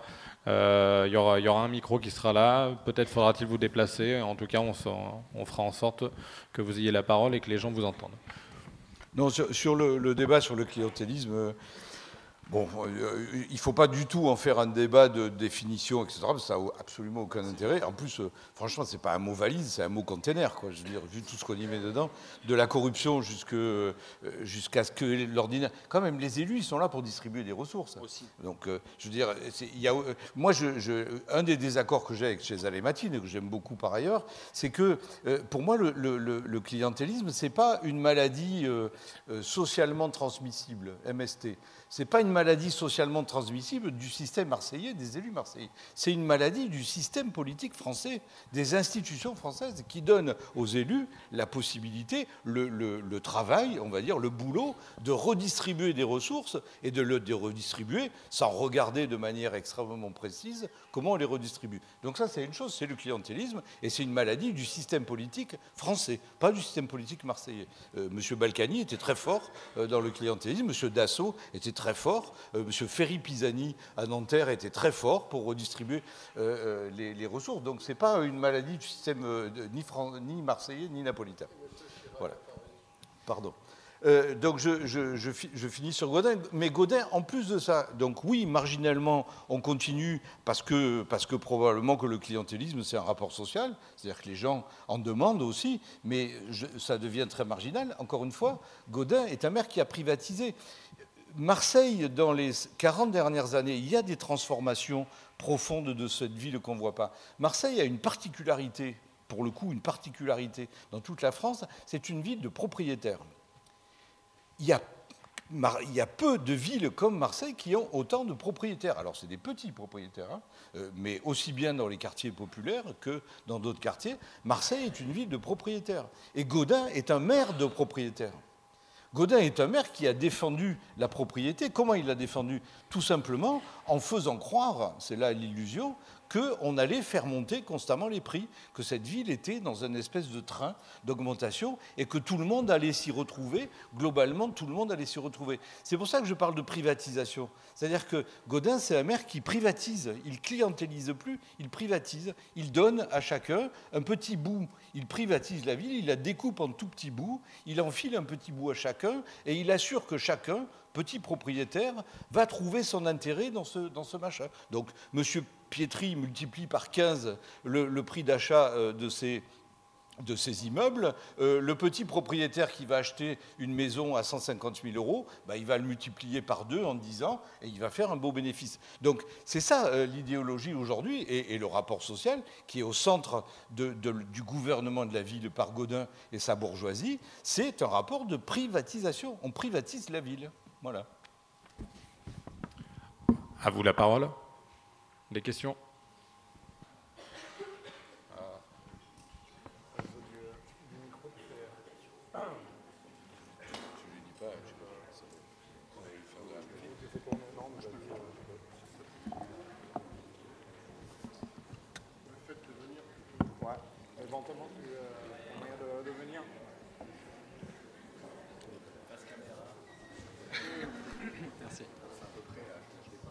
Voulais vous demander si vous aviez remarqué lors euh, de la campagne euh, qui commence ou si vous pensez que ça va arriver. Oui. Oh, des, euh, des, moyens de, communication différents des précédentes campagnes, que ce soit dans l'affichage, dans les réseaux sociaux, des manières de se montrer peut-être qui auraient changé. Voilà. De la part des élus ou de la part de, de la part des, élus. des citoyens? Parce qu'il y a les deux. Hein. De la part des Le mur de la plaine, bon, c'était pas encore la campagne, mais c'était quand même c'était incroyable, quoi. Ça changeait toutes les semaines. C'est-à-dire, tu pouvais en faire le tour toutes les semaines. Enfin, ils en ont fait quelque chose d'incroyable, euh, les plénaires. Hein. C'était un lieu de, de, de, d'expression euh, que moi j'ai jamais vu à Marseille. Enfin, je ne vais pas en, dire du bien, je ne vais pas dire que c'était bien, mais au final, ce qu'ils en ont fait était extraordinaire. Il y a des photos, il y a des, j'espère que des films ont été faits, j'espère que des choses sortiront. Enfin, il y a déjà eu beaucoup de, choses d'ailleurs, mais c'est devenu euh, un, lieu. C'était notre petit mur de Berlin à nous. Quoi. Il, y a eu, euh, sans arrêt des, expressions là-dessus qui, au début, ne, concernaient que le combat de la plaine, et petit à petit, c'est devenu un lieu d'expression sur d'autres combats d'ailleurs, hein, notamment sur les femmes battues énormément, qui, qui, s'exprimaient sur, euh, sur ce mur-là. Donc pour les citoyens, il y a eu cet exemple, et qui qui s'est décliné. Moi, je vois à travers la ville de partout des, des, phrases, des fois que je trouve fantastiques, que j'adore. Alors, c'est souvent, j'imagine, des militants, voire des artistes qui sont derrière. Euh, J'arrive pas à imaginer que ce soit le, mec de la rue qui, d'un seul coup, a pensé tout seul, qui a pris sa bombe et qui l'a écrit tranquillement. Je peux pas imaginer. Je pense que c'est des gens qui l'ont pensé. Mais euh, euh, moi, y a une des phrases que j'adore, que j'ai vue il n'y a, a, pas si longtemps que ça, enfin, ça commence à faire un an et demi, c'est euh, Devant l'indifférence générale, demain est annulé. Voilà, moi je trouve ça génial sur un mur. Euh, et, ça, ça parle. Ça, c'est le citoyen. Et ça, je ne peux pas dire que ça a toujours existé, parce que quand j'étais petit, je m'en fichais, j'étais petit. Euh, je jouais au foot, moi. Euh, s'il y avait cette phrase-là, elle ne voulait rien dire pour moi. Donc, donc, je pense que ça existait déjà avant, mais que ça s'est démultiplié, parce que maintenant on le prend en photo, on le met sur les réseaux, tout ça. Donc ça s'est démultiplié. Les réseaux sociaux, évidemment, pour la première année, première élection, sont un peu plus importants. Je ne pense pas que c'est eux qui feront gagner ou perdre une élection, mais ils sont il commence à avoir une importance quand même. Avec, euh, on voit un, un, a réussi à, Benoît Payan a réussi à, toucher un public parce que euh, avec une vidéo improbable euh, au conseil municipal. Normalement, c'est perdant. Une vidéo au conseil municipal. Normalement, c'est le truc le plus chiant de l'univers. mais il a réussi, parce qu'il avait bien préparé son truc, parce qu'il il écrit bien son, son, discours avant, il a réussi à faire un nombre de vues incalculable et il a le record dans les élus locaux celui qui a été le plus vu sur ces deux, trois vidéos d'affilée. Après, évidemment, quand ils veulent refaire, ça marche plus au bout d'un moment. Toujours pareil. Hein. Si moi j'étais capable de faire que des livres qui marchent, je ferais tout le temps aussi. Donc euh, à un moment, euh, ça marche plus. On ne sait plus pourquoi. Il faut changer. Il faut trouver d'autres trucs. Et donc oui, il y a des nouveautés. Est-ce que ça fera changer radicalement l'élection J'en ai strictement aucune idée. Est-ce que, est-ce que ben, on voit que Martine Vassal a mis des sommes publiques considérables pour la com mais des choses, des, chiffres que moi je ne peux pas dire, toujours pareil, on est diffusé, mais c'est hallucinant, c'est énorme, c'est monumental. Et, euh, euh, euh, et ça se voit. Vous savez, le simple fait qu'elle ait penché la tête sur le côté, sur son affiche, ça a dû coûter 30 ou 40 000 euros, ce truc comme ça. C'est-à-dire qu'à un moment, il dit Martine, vraiment, vous êtes trop raide, penchez la tête, quoi. C'est en comptant tout. Enfin, c'est, regardez, parce qu'il faut les regarder, franchement, les vidéos qu'elle fait une fois par semaine, Mon Marseille à moi, c'est le téléachat. C'est, euh, une chaîne du téléachat. Mais ça, il y a des, des, boîtes de com derrière. Et la com de Martine Vassal, c'est quand même la com du maire de Londres, là, comment il s'appelle Johnson. C'est quand même euh, euh, une des boîtes de com les plus performantes d'Europe. Et donc, il faut les payer, ces gens-là. Hein ça ne se fait pas comme ça. Donc, il y a des sous considérables de mis là-dedans. Alors, je n'ai pas l'impression que ça a des effets vraiment euh, efficaces, parce qu'à Marseille, justement, la population, ne marche pas vraiment à ça. Elle marche pour le moment. Et je peux me tromper sur une partie de la population. Mais ça ne marche pas encore totalement.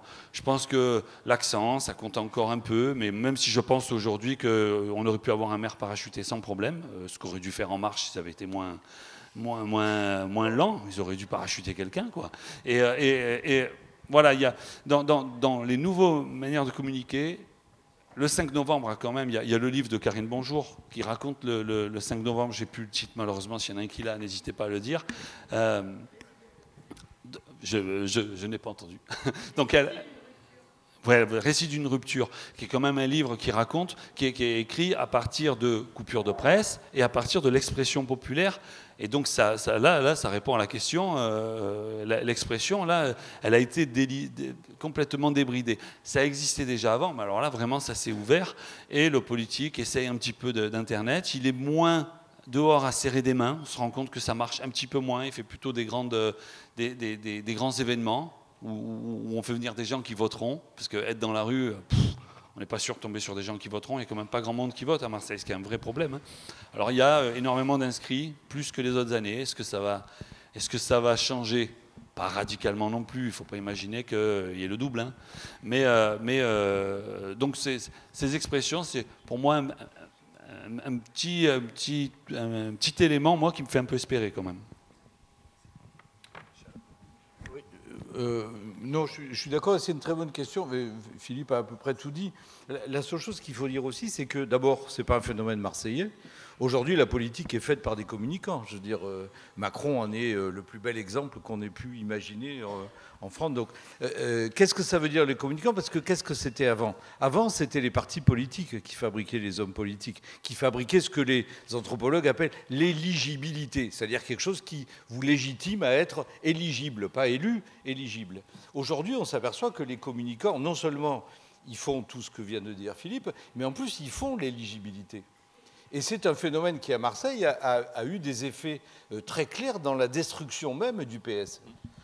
un des problèmes euh, théâtraux, parce que le politique c'est du théâtre, un des problèmes du théâtre politique du PS, c'est que précisément un certain nombre d'hommes et de femmes politiques, soit ne passaient pas à la com, parce qu'on peut faire des miracles, hein. on peut transformer euh, euh, Macron en Bruce Lee si vous voulez, mais je veux dire, ceci dit, on ne fait pas des miracles dans la com, et il y a un certain nombre d'hommes politiques qu'on connaît, euh, et, ou de, femmes politiques un peu moins, qui n'ont pas passé le, critère de la com. Et ne pas passer le critère de la com, ça ne veut pas dire simplement qu'ils avaient une sale gueule, parce que certains avaient une sale gueule. Ça veut dire aussi qu'ils avaient un ethos populaire et qui passait pas du tout. Quelqu'un comme Guérini était désastreux à la télévision. Regardez les prestations de Guérini à la télé, c'est désastreux. Il bafouille, il perd ses moyens, etc. Donc il y a tout un ethos populaire aussi qui passait plus à la télévision et qui a fait que ces, candidats ont été éliminés. Donc la, puissance des moyens de communication de communication et la puissance des communicants pour faire le politique, aujourd'hui, elle est euh, bien plus massive que simplement de fabriquer l'image. Elle fabrique l'éligibilité aujourd'hui. Et je pense qu'un des problèmes d'un certain nombre de candidats aujourd'hui à Marseille, c'est qu'ils sont légitimes du point de vue de ceux qui restent des appareils, mais il faut encore qu'ils retrouvent leur éligibilité devant les médias, devant les télés, devant les radios, etc. Et il y en a certaines pour qui c'est pas gagné, parce qu'elles sont mauvaises. Oui, tu peux dépenser des millions. De... Pas sale comme son nom l'indique. Ça marche pas, ça marche pas. Euh, j'ai entendu ce que disait la Philippe Pujol sur le fait qu'il y a de moins en moins de, citoyens qui votent. Moi, je vois ça comme un gisement. Je suis très étonné, et je vous pose la question parce que j'aimerais entendre des choses qui me donnent de l'espoir en vous écoutant. Je suis très étonné que vous ne fassiez pas de suggestions auprès de certains politiques, s'il y en a qui sont dignes de ce nom, pour savoir qu'est-ce que serait la possibilité de, redonner, de nous redonner de l'espoir et de nous faire voter. Merci. Alors c'est une question qui est, on va répondre tous les deux, mais c'est une question qui est abordée euh, depuis 5 novembre, on le voit bien. Euh, les collectifs citoyens, je vais démarrer par eux, propose des choses, en tout cas travaille avec les habitants, travaille avec des gens, travaille avec des gens qui n'avaient plus l'habitude d'être entendus, d'un seul coup, dans un premier temps, il a fallu leur expliquer qu'il était, était possible de s'exprimer dans une réunion. Et quand on est euh, euh, une personne qui vient de Saint-Mauron, qu'on se retrouve dans une réunion d'un collectif, c'est intimidant, il y a 20, 30 personnes qui t'écoutent, c'est dur. Donc il y a déjà toute une période où il faut s'habituer à, pouvoir parler. C'est pas facile, on s'exprime mal, on on n'arrive pas à expliquer son, son projet, son envie. il y a quand même une période assez longue, et je trouve qu'ils ont été assez pédagogiques les uns les autres, assez longs, qui, qui, montrent que tout le monde a le droit de s'exprimer, ce qui est quand même pas évident dans notre société aujourd'hui. En théorie, ça l'est, mais en pratique, c'est pas si évident. Je pense qu'il y a eu des, depuis le 5 novembre, de manière assez flagrante, c'est quelque chose qui s'est accéléré, mais qui existait avant. Hein. Je parlais du collectif 1er juin, du, syndicat des quartiers populaires euh, et d'autres que j'oublie, hein, parce y en a beaucoup, il y en a 22 si j'ai bien compris dans, les collectifs euh, actuels. Donc euh, je ne les connais pas, moi, les, trois quarts. Et eh ils, sont, ils sont actifs sur des choses en plus très concrètes, les écoles, euh, l'habitat pour l'un. Et ça, c'est. On parle les gens comme ça. Moi, quand je suis dans les quartiers et quand je faisais mes enquêtes sur les, sur les, sur les stupes, j'avais une phrase type qui était très simple. Dès que j'arrivais quelque part, et pourquoi vous êtes là? J'allais pas dire pour vous regarder dealer. Donc ma réponse était toujours je viens pour la rénovation ça marchait tout le temps. Parce que de toute façon, soit il y en avait une, soit il y en aura une. Donc je, pouvais ne même pas connaître le lieu, j'étais de toute façon bon en disant ça. Et tout le temps on me disait, ouais, ça va, tranquille, viens, viens. Et, c'était, euh, voilà, ce qui veut dire quand on parle de ce qui touche et qu'on donne les moyens de s'exprimer, ça finit par marcher. Ça a donné donc lieu à des, à des, à des, euh, même des publications de ces collectifs. Après, voilà, de quoi on parle maintenant? On parle d'une élection dans 40 jours. Euh, on n'a pas le temps d'aller faire voter massivement. De toute façon, même, c'est fini. Mais euh, euh, en 40 jours, on ne fait pas ça. Pour moi, il faut deux mandats pour faire ça. On ne parle pas de 40 jours, on parle de 12 ans. C'est-à-dire que pour moi, tu prends le pouvoir au premier mandat, quels que soient les moyens, et c'est-à-dire s'il faut être clientéliste, on l'est. Moi, j'ai aucun problème avec ça. C'est bon, je sais ce que c'est Marseille. Hein. J'ai écrit des bouquins dessus. Hein. les rouages marseillais, je commence à bien les connaître. Tu gagnes pas si tu n'es pas un peu coquin, dans un premier temps. Déjà, il faut prendre euh, il faut prendre le pouvoir. Et quand tu prends le pouvoir, il faut vite mettre des citoyens à des, postes importants, c'est-à-dire euh, les, les euh, comment ça s'appelle, les, conseils de développement qui aujourd'hui sont des coquilles vides, doivent être des choses dans lesquelles on fait rentrer des citoyens avec des moyens et les, dossiers qui sont faits dans les conseils de développement doivent être adoptés, doivent, être obligatoirement adoptés en partie au moins par les élus. On met, on met ça dans la, dans la règle, pas dans la loi, dans la règle. Ça, c'est faisable. Ça, on peut espérer que euh, des politiques, et moi je pense que c'est le cas aujourd'hui, et plusieurs, parce que je ne vais pas appeler à, voter pour l'un, pour l'autre, j'appelle à voter personne, j'appelle à voter déjà, c'est important. Et euh, dans un premier temps, déjà à voter. ici, ces salles-là, c'est plutôt, ça vote, mais je le fais, je le fais quand je suis dans d'autres endroits, voter déjà. Ensuite, euh, après, il faudra, vu qu'il n'y a plus de parti en soi, ça facilite un peu la pression citoyenne donc déjà, il faut aussi adhérer à des, à des, mouvements, que ce soit les Verts, euh, le Printemps, euh, allez, je les dis tous, c'est Samia Gali, c'est Bruno Gilles, et, En Marche. On adhère, comme ça au moins on peut faire valoir des idées. Déjà, c'est, en gros, il faut, il faut... Moi, je ne crois pas à la politique de la pétition, j'en signe presque jamais des pétitions. Parce que pour moi, dans la même journée, on va te faire signer une pétition sur sauver les baleines, sauver un bar, et euh, il faut sauver un bar de quartier, des baleines, des... des... Et tu as donc toute une série euh, l'illusion de la pétition, moi, ça ne me va pas du tout. Pour moi, il faut que ce soit structuré, tout ça. Il faut que ce soit dans un... Allez, si on appelle plus ça les partis, appelons ça un mouvement. Bon, à terme, ça sera des partis, hein. mais euh, appelons ça un mouvement. Mais il faut à nouveau, et je pense que c'est le cas à Marseille aujourd'hui, à nouveau que ça se mette derrière des, mouvements. Je, ne mesure pas, et j'espère être très, euh, très agréablement surpris, je ne mesure pas l'impact qu'a eu le 5 novembre. On voit bien qu'il y a du mouvement. On voit bien que c'est passé des choses. On aurait fait ça à 5 novembre, il n'y avait pas cette salle comme ça.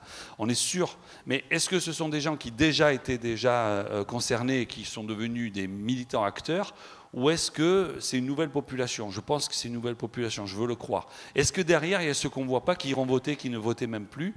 Peut-être. Moi, je peux vous dire que j'ai accès aux sondages que fait Martine Vassal qu'elle ne publie pas. Eh ben, elle ne les publie pas parce que ce n'est pas bon pour elle. Donc, euh, euh, à un moment, il faut, il faut aussi se dire que, ben voilà, moi j'appelle sans arrêt à l'union. L'union, elle ne se fera pas parce que c'est trop tard. Eh ben, il va falloir qu'ils soient un peu plus stratégiques. Moi, je les vois tous tout le temps. Et je pense qu'on va arriver à faire quelque chose à la fin. On va arriver à obtenir quelque chose d'un peu intelligent. Parce que, OK, il y a de l'ego, mais là, après Godin, t'es rien. Enfin voilà, on aime ou on n'aime pas Godin, mais Godin il bouffe tout. Godin rentre dans cette salle, il n'y a plus personne qui parle, il a gagné, c'est terminé. Il, prend le truc, il fait rire tout le monde. Il s'énerve si jamais tu lui le contredis, il se fâche, il te fait un clin d'œil ensuite. Enfin, il est trop fort, qu'on l'aime ou pas, il est trop fort. Il a séparé son bilan et sa personne. C'est deux entités différentes. Il y a Godin le maire et Godin le personnage, celui qui nous manquera. Et, euh, euh, et donc, tu passes après, que tu sois vassal, la pauvre, que tu sois n'importe qui d'autre, tu peux pas jouer sur ce créneau-là. Tu peux pas. Le seul qui pouvait un peu dans un autre style, c'est Muselier, mais il n'y va pas. Comme il m'a dit, je suis trop riche pour être maire. Et euh, euh, donc, euh, donc le, truc, c'est, c'est, qu'aujourd'hui, ça ne se fera pas sur le charisme. Et donc, c'est nouveau. Donc en effet, c'est nouveau. Ça laisse peut-être de la place aux citoyens. Moi, j'ai l'impression que ça n'arrive pas à l'ampleur que les citoyens espéraient, mais il ne faut pas rêver non plus. Tu ne vas pas changer. C'est celui qui a inventé les systèmes marseillais, c'est Siméon Flessière, en 1890 par là. Ça ne va pas changer comme ça en, 50 jours. Hein. Euh, déjà, le simple fait qu'on ait l'espoir que les citoyens et la concertation, déjà commençons par la concertation, elle n'existe pas à Marseille. C'est une, il y a des fausses concertations, mais déjà, qui est sur les projets de la concertation, c'est-à-dire que dans la règle, on fasse que quand a une concertation, on est obligé d'appliquer ce que, ce remontent les gens. Aujourd'hui, on n'est pas obligé. On a concerté, puis on met de côté. Je vais raconter une anecdote que m'a raconté Philippe San Marco. Quand il était à, Marseille Aménagement, c'est ça? Non, à Marseille Aménagement, donc assez récent. Hein, Marseille Aménagement, c'était le patron de la Soleam, si vous voulez, de l'époque. Et il avait tenté de l'intérieur de faire quelque chose. Voilà, il y croyait. Et il m'a dit, j'ai fait un document comme ça à Godin, un truc magnifique. Mais il a bossé, lui, c'est... Il l'a donné à Godin qui lui a dit, oh, formidable Philippe, je vais lire ça, merci beaucoup, formidable. Il est parti, il a oublié ses lunettes, il est revenu, c'était déjà dans la poubelle. C'est-à-dire qu'il attend même pas une demi-heure. C'était déjà dans la poubelle. Et symboliquement parlant, c'est exactement ça qui se passe. Tous documents qui sont faits, parce qu'on dit tout le temps, il faut penser Marseille, il faut un programme. Ça va, c'est penser Marseille. Hein. Il a commencé déjà, et même avant, hein, Michel Paradis, Michel Sanson, ils ont pensé Marseille. Et avant, et avant eux, il y en a d'autres, il y en a eu depuis.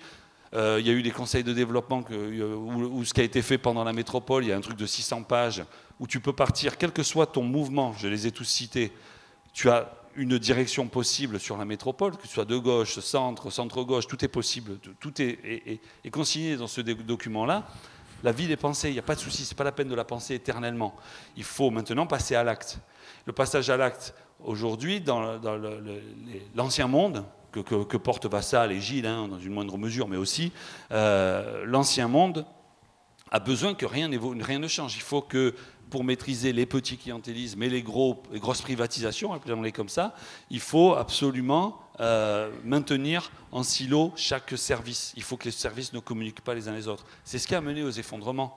Le service du péril et le service de l'insalubrité, déjà il y a deux services différents, c'était deux chefs de service qui se haïssaient, que je peux citer, Soguzo, fils, et euh, euh Rocher, dont on ne parle pas assez, qui est responsable euh, qui est le responsable administratif de la situation, pas politique, administratif. Et ces deux-là se détestaient pour des histoires de, pouvoir, et donc chacun restait dans son coin.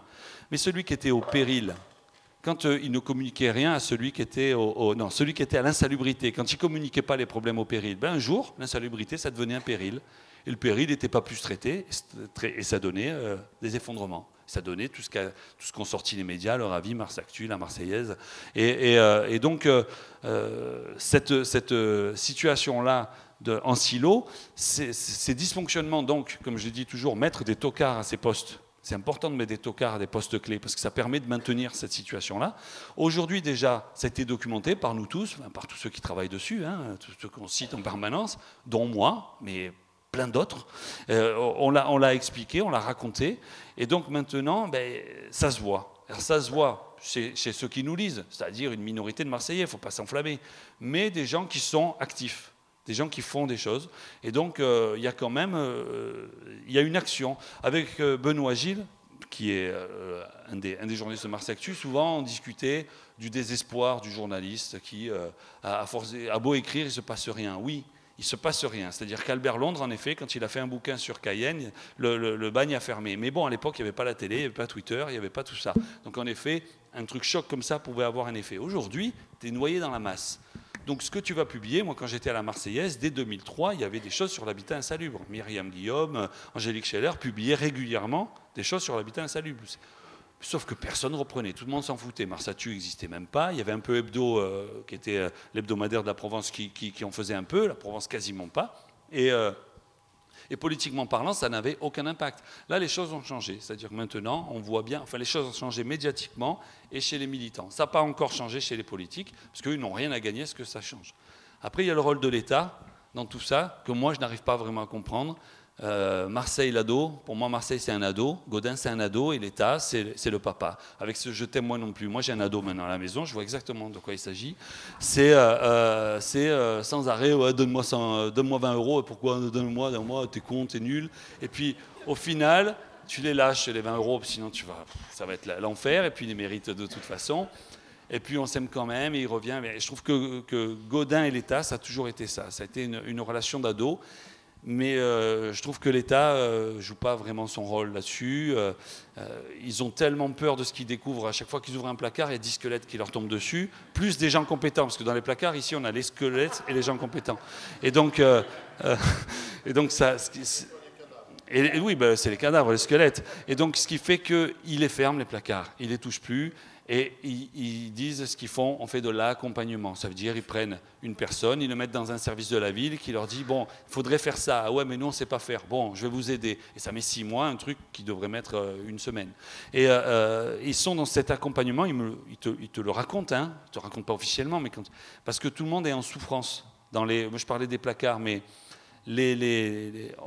malheureusement maintenant, quand on parle d'un employé municipal, on ricane automatiquement. Un mec qui travaille à la ville, tranquille, j'ai toujours connu ça. Un truc qui est génial que vous pouvez faire, après moi j'y arrive bien, vous allez voir n'importe quel cantonnier, vous discutez avec, tu fais, dis-moi, comment tu es rentré? Il me fait, euh, mon oncle, mon cousin, et toujours ils répondront un truc comme ça, et ils répondent, ils te racontent, sans même savoir qui tu es, ça j'adore. Et, euh, euh, ça, moi j'ai de la tendresse pour ça, c'est très particulier. Et en même temps, on a cette idée de, de l'employé municipal comme étant un tocard, bidon, qui est tranquille, qui prend ses sous. Mais en fait, non, ils sont en souffrance. Il y a presque 40% d'absentéisme, un nombre de malades incroyable, des gens compétents qui sont complètement placardisés. Je ne vais même pas citer de nom, mais il y a des gens vraiment formidables. Ils sont là, ils sont déjà employés municipaux, ils sont déjà euh, euh, à des hauts postes municipaux, mais placardisés. C'est vrai que si demain tu as une nouvelle euh, mandature qui démarre avec des gens, des gens bien, le premier travail sur au moins trois ans, c'est de régler, donc je dis sur trois ans, je ne parle pas sur trois semaines, c'est de régler déjà la, la, l'administration municipale qui est totalement vérolée aujourd'hui. Et puis là, on peut donner des noms. Moi, j'en dis dans mon livre déjà.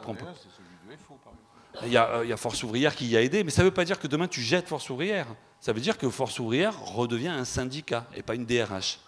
Et, euh, et euh, oui, mais si tu mets un autre syndicat, il va devenir Force ouvrière. C'est-à-dire que si tu mets un syndicat majoritaire, il peut le devenir. Après, faire attention en élection, il ne faut jamais casser du FO parce que tu perds euh, l'élection instantanément. Donc laissez-moi dire que Force ouvrière, c'est pas non plus. Soyez un peu stratégique. Après, on m'envoie des messages, ouais, je vous trouve un peu sympa. Ouais, mais moi, je suis stratégique. Euh, donc, euh, Force ouvrière est utile. Mais pour ça, il faut qu'il revienne à un niveau cohérent et logique. Je peux revenir à la question du monsieur Parce que la question initiale, c'était sur l'abstention et sur le, rôle politique. Il a il a divagué, mais il a divagué positivement pour dire des choses qui sont très justes et très euh, euh, finement observées. Euh, le, problème de l'abstention à Marseille, c'est que l'abstention n'est pas du tout un défaut du système. elle est complètement intégrée au système. Dans, Gouverner Marseille, le précédent livre de, de celui-là, on avait fait un chapitre très précis d'analyse des, des élections. Quelqu'un comme Guérini, qui a été une des puissances politiques dans cette région, a été élu une fois dans sa vie, une fois au panier, et il a été élu par mille voix. Voilà ce que permet l'abstention. Gaudin a été élu euh, plusieurs fois, euh, il a été élu au maximum par 100 000 personnes. Pas du tout par 100 000 personnes sur Marseille, une ville de millions d'habitants, c'est 10% des habitants. Et c'est un tiers un, gros tiers, on va dire, hein, euh, un gros tiers de l'électorat. Donc l'abstention, elle est complètement intégrée dans le système, elle lui permet de fonctionner. Elle permet de fonctionner sur des petits quotas d'élus, et précisément, elle permettait ce qui était un des, quotidiens du clientélisme, qui était ces hommes euh, politiques, puisqu'à l'époque c'était que des hommes, qui se baladaient dans les quartiers avec euh, derrière eux une palanquée, toute une, troupe de gens, et où l'homme politique se tournait en disant prenez la demande de madame, elle veut un appartement. Vous voulez quoi, un F3 ou un F4 Vous avez un F4 Oui, on va lui trouver un F4. Voilà. Donc ça permettait ce genre de choses. Et, il ne faut pas en plaisanter parce que euh, c'était possible. Euh, quand M. Guérini était élu par mille voix, il avait tout à fait les moyens de rendre service à ces mille personnes, réellement. Donc l'abstention, elle est coextensive au système. Alors la deuxième question, c'est là où je ne suis pas complètement d'accord avec ce que disait Philippe au début, même si j'ai oublié ce qu'il a dit au début. Mais bon, mais j'étais pas, quand il a dit, je n'étais pas complètement d'accord.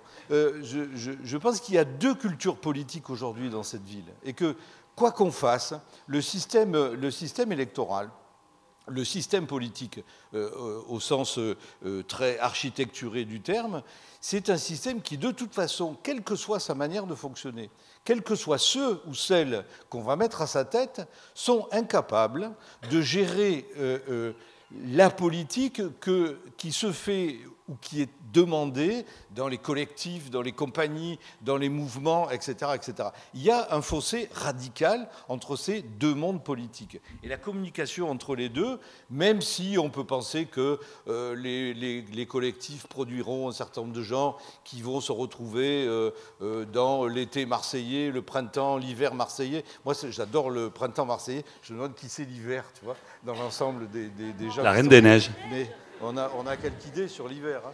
Voilà. Donc, je, même si euh, on peut imaginer que quelque chose se passe un peu, de toute façon, je pense qu'il y a un fossé radical entre deux cultures politiques. Et donc, ce que je voulais dire, par, un peu en désaccord avec ce que disait Philippe, c'est que c'est pas parce qu'il y a abstention que les gens ne font pas de la politique et ne sont pas inscrits dans la politique. Moi, j'ai travaillé pendant quelques dizaines d'années euh, dans le logement social. On a travaillé sur des opérations de réhabilitation, de rénovation. Le problème, ce n'était pas que les gens parlent, le problème, c'était de les faire taire.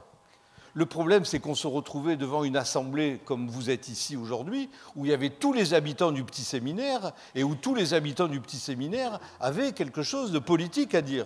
Et le problème, ce n'était pas euh, de les, faire parler, c'était de les faire taire. Ceci dit, devant cette assemblée, il y en avait cinq qui votaient, dont trois employés municipaux qui habitaient au petit séminaire à l'époque. Maintenant plus. Voilà. Donc je, pense qu'il y a encore une fois une, très profonde euh, fracture entre deux manières de faire de la politique aujourd'hui. Et je pense que ce qui se passe, euh, c'est que ben, ça ne se rejoint pas. Et je finis sur l'État. Euh, je, l'ai dit au début, mais j'insiste, je pense que l'État gouverne cette ville. Ce n'est pas Godin qui gouverne cette ville. Godin, il la gouverne de façon marginale parce qu'il donne des, complaisances à ses petits copains. Mais l'État gouverne cette ville l'État est le premier employeur de cette ville. Le premier employeur à Marseille, c'est l'État, avec quelque chose qui s'appelle l'assistance publique. C'est le premier employeur de, la ville. La première entreprise industrielle à Marseille, c'est quoi? C'est EDF. Alors aujourd'hui, la CMA, CGM, elle est un tout petit peu en concurrence avec la. Mais l'EDF a été pendant des années le premier employeur industriel. Le port de Marseille, c'est quoi le port de Marseille aujourd'hui? Depuis euh, les années 68 très exactement. Avant, c'était le port autonome de Marseille, aujourd'hui, c'est le grand port de Marseille. C'est un établissement public. C'est un établissement public dont le directeur est le ministère des Transports, qui nomme des ingénieurs des ponts. Pas la dernière fois, la dernière fois, c'était justement un cadre de chez CMA, CGM qui a pris le pouvoir. C'était très intéressant à observer. Bon, c'est des ingénieurs des ponts qui gouvernent la politique du logement. Qui fait la politique du logement à Marseille? Ça, on en a très peu parlé euh, pendant l'affaire du, 5 novembre de la rue d'Aubagne. On dit le logement indigne, etc. Il y a quatre organismes HLM qui, qui fonctionnent dans cette ville. Il y en a un qui s'appelle Erilia, qui est le deuxième de France aujourd'hui, qui est payé par qui? Par le 1% patronal, pas par les élus et qui, depuis 25 ans, Erilia euh, euh, euh, Habitat, pardon, 13 habitats qui sont indépendants du politique au sens très local du terme, il n'y a que HMP qui dépend en réalité de la mairie, les autres gros organismes HLM ne dépendent pas des élus. Et ils font leur politique comment? Dans un dialogue avec l'État, euh, dans un dialogue direct et permanent avec l'État. Et qu'est-ce qu'ils font comme politique? Depuis 30 ans, ils font une politique d'habitat pour des classes moyennes, d'accès à la propriété. Donc, un des problèmes de l'habitat indigne, oui, c'est la rue d'Aubagne, oui, c'est les marchands de sommeil, mais les marchands de sommeil sont possibles parce que les grands organismes HLM ont euh, délaissé leur fonction sociale initiale pour se tourner vers la production d'habitat pour les classes moyennes. Et ça, ils l'ont fait avec l'État. Ils ne l'ont pas fait avec Godin. Alors Godin, il est très content de la situation, mais ils l'ont fait avec l'État. Donc l'État gouverne cette ville l'État est au cœur de tous les dispositifs qui gouvernent la ville. Et les élus, à quoi ils servent? Alors je réponds, réponds pas, mais je donne une idée. Ben, les élus, ils servent, comme on l'a vu sur la rue d'Aubagne, les élus ont servi très utilement de fusible dans cette affaire quand même. L'État, il s'est caché derrière Godin. Il y avait cette conférence de presse magnifique, vous l'avez tous vu, où euh, Godin était et comme tu le décris, alors ce n'était pas l'adolescent, mais c'était, le porte-valise du préfet. On disait Alors, qu'est-ce que vous avez pensé, monsieur le préfet? Qu'est-ce qu'on va faire là? Le préfet était là et donnait des solutions. Encore une fois, la charte du logement n'a pas été portée une seule fois par la ville. Oui, ils s'en foutent, mais ils n'ont plus la compétence. Donc l'État a les compétences, mais les, élus servent de fusibles, servent de marionnettes décoratives, et derrière laquelle on peut utilement se cacher. Euh, Godin, Muselier et d'autres ont présidé Euromed. Mais Euromed est financé par qui? Par l'État je crois que le budget municipal sur euh, Euromed, c'est quelques dizaines de pourcents à peine, qui, qui n'explique absolument pas les choix politiques, techniques et économiques qui sont faits par Euromed. Donc l'État gouverne cette ville, mais il la gouverne en quelque sorte backstage, en laissant devant une certaine façade d'élus qui permettent bah, que, quand il y a des coûts à recevoir, ce n'est pas eux qui les reçoivent.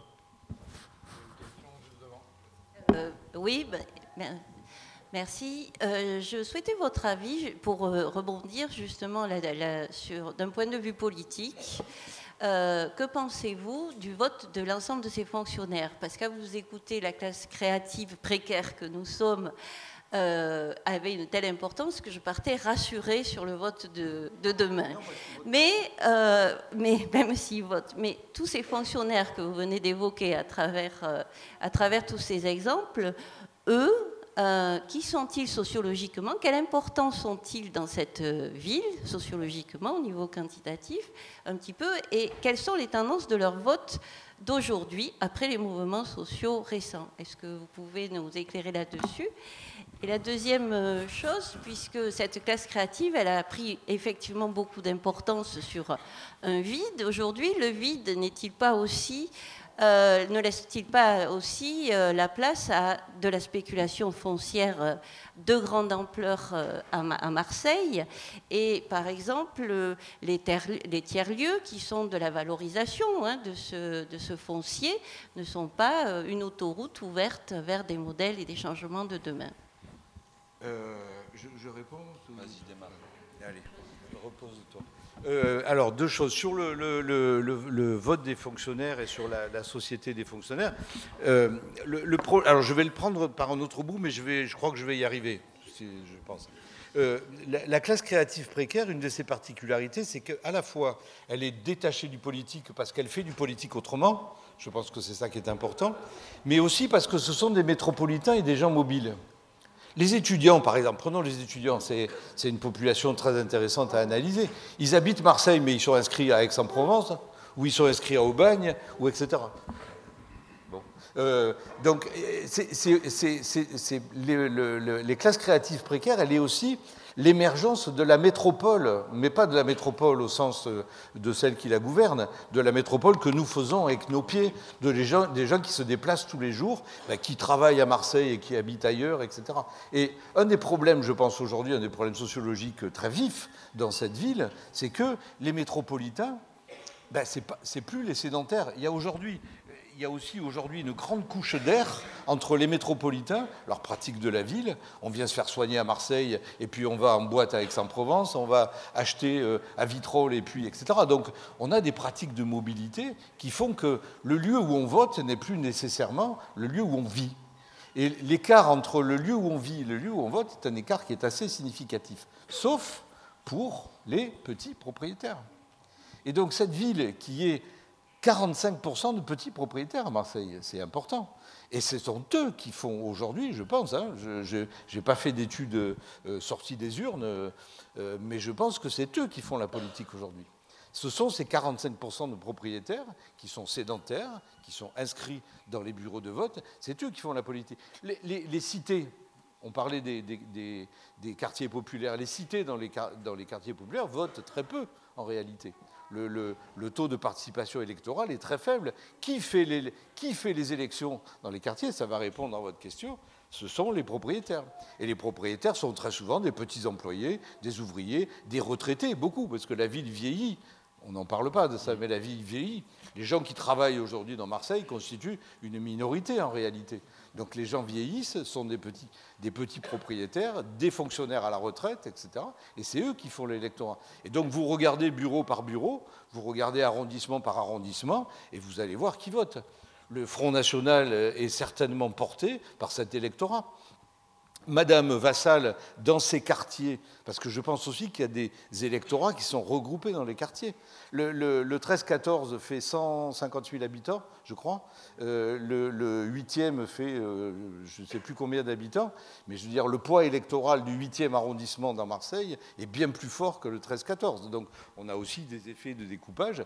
Les, les 100 000 électeurs de Gaudin dont je parlais, quand on regarde les résultats de toutes les élections, ils sont dans le 8e, le 7e, le 6e et le 9e arrondissement massivement. C'est-à-dire vous avez 100 000 électeurs qui sont massivement à 80% dans ces quartiers. Donc tous les autres électeurs sont dans les autres quartiers. Ça répond Ça répond pas Puis après, Sur le, y a, sur le foncier. euh, Ouais, après, il y a l'importance des CIQ aussi dans tout ça. Les CIQ, comités d'intérêt de quartier, qui sont justement euh, euh, orientés vers ces petits propriétaires.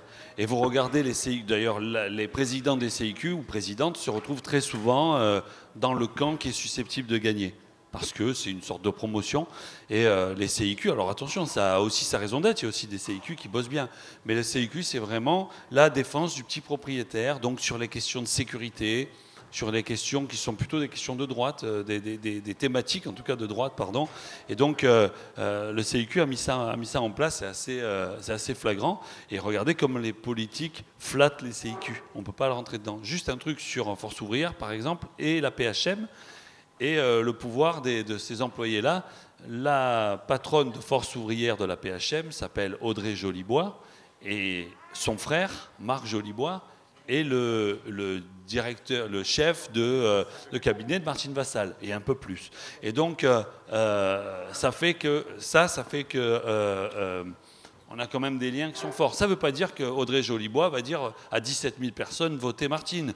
C'est pas si simple, parce que on a aussi au sein de Force ouvrière tout un courant trotskiste qui est par Argy. Je ne sais pas si vous connaissez ce bonhomme.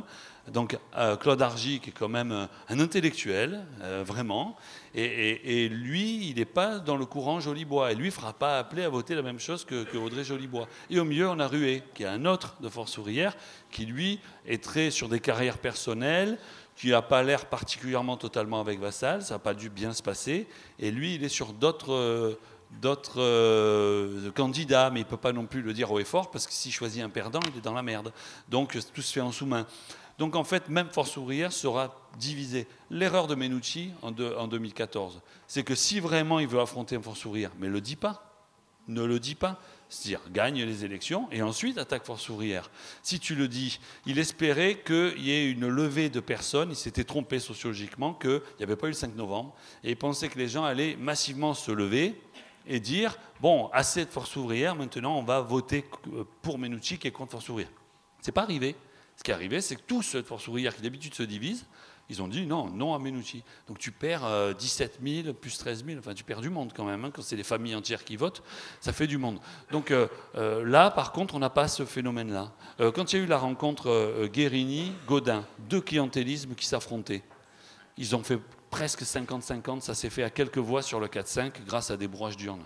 Donc euh, c'est quand même, euh, euh, quand même incroyable euh, à, quoi ça s'est joué, quoi, à très très peu. D'ailleurs, Guérini avait dit, avait, contesté les, votes du 4-5, et en retour, Godin lui avait passé un coup de fil et dit bon, tu nous contestes 800 votes, on t'en conteste 800 aussi. Bon, ils avaient bourré autant l'un que l'autre, ça s'est arrêté. Et, euh, euh, mais donc ça, c'est un autre phénomène euh, qui, pour moi, j'ai pris la peine de faire un chapitre sur ça, sur les bourrages d'urnes, parce que je voulais que les gens réalisent que, ok, la fin des partis, il n'y a plus les partis politiques. S'il n'y a plus les partis, il n'y a plus les assesseurs. Quand je dis les assesseurs, c'est des assesseurs professionnels, ou en tout cas qui sont bons, qui, qui, ont l'œil. Donc qu'est-ce qu'on prend? On prend le militant un peu, un peu motivé, mais qui n'a aucune idée de là où il va, il croit que c'est un plateau repas, lui. Et, et on prend le minot aussi. On prend les gamins, euh, on, fait, venir des, gamins qui ont 18 ans, on te dit qu'est-ce qu'il faut faire? Rien. Tiens, prends 20 euros, tu restes la journée, qu'est-ce qu'il faut faire? Rien. Mais là, le bourrage d'urne, c'est la fête. hein. Vous pouvez prendre la carte électorale des européennes, vous regardez le 11-12, et vous regardez, tout est en marche, parce que c'était les européennes, et il y a un petit bureau qui est euh, euh, très à droite et qui a presque 60% pour le à droite. Alors partout c'est en marche. Bon, ben, ils ont un mec super compétent là-dedans. C'est pas la sociologie est la même qu'autour. Ils ont un type qui est bon. Moi, je connais beaucoup de ce que euh, certains appellent les brokers. Moi, j'appelle ça les, agents électoraux. Un, un agent d'é- d'élu, un agent, euh, un agent clientéliste, c'est pour moi des, mercenaires. Hein. C'est en fonction de, ils n'ont pas vraiment d'idéologie, c'est des mercenaires. J'en connais plein. Il y en a que je connais depuis l'enfance. Et moi, j'essaie de leur dire, va plutôt avec tel camp. Je leur dis pas arrête. Je leur dis va là-bas. Et, euh, en fait, ils vont vers ceux qui payent le mieux soit en emploi, soit en logement, soit en pognon. Euh, les liquides, il y a énormément de pognon liquide qui bouge. Pourquoi dans cette ville tout se fait au black?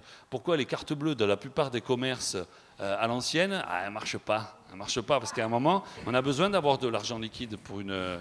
Et vous pouvez pas imaginer, ben, on a donné l'exemple de Guérini, on peut le dire aujourd'hui. Guérini, à communauté comoréenne, il déchirait des billets de 50 francs en deux, il donnait euh, la moitié aux gens et il disait quand j'aurai gagné, vous aurez, la, vous aurez la deuxième moitié.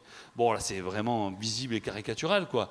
Mais en fait, c'est aussi comme ça que ça a marché. En tout cas, aujourd'hui, ça marche peut-être un peu moins comme ça. Le billet, c'est peut-être plus dur. Mais euh, il y a encore des choses qui se font de, ce type-là. Et sur le bourrage d'urne, moi, je suis tout content de voir qu'il y a eu des. Et je pense que j'y suis un peu pour quelque chose.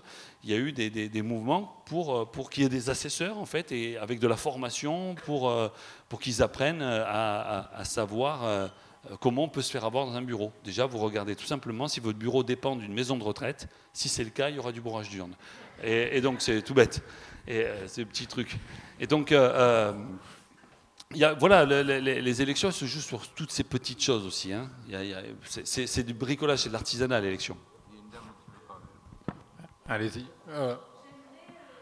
il y aurait possibilité de le faire dans le micro, ça serait bien. Vu que c'est enregistré et ça passe en direct, c'est mieux si tout le monde en profite. Merci.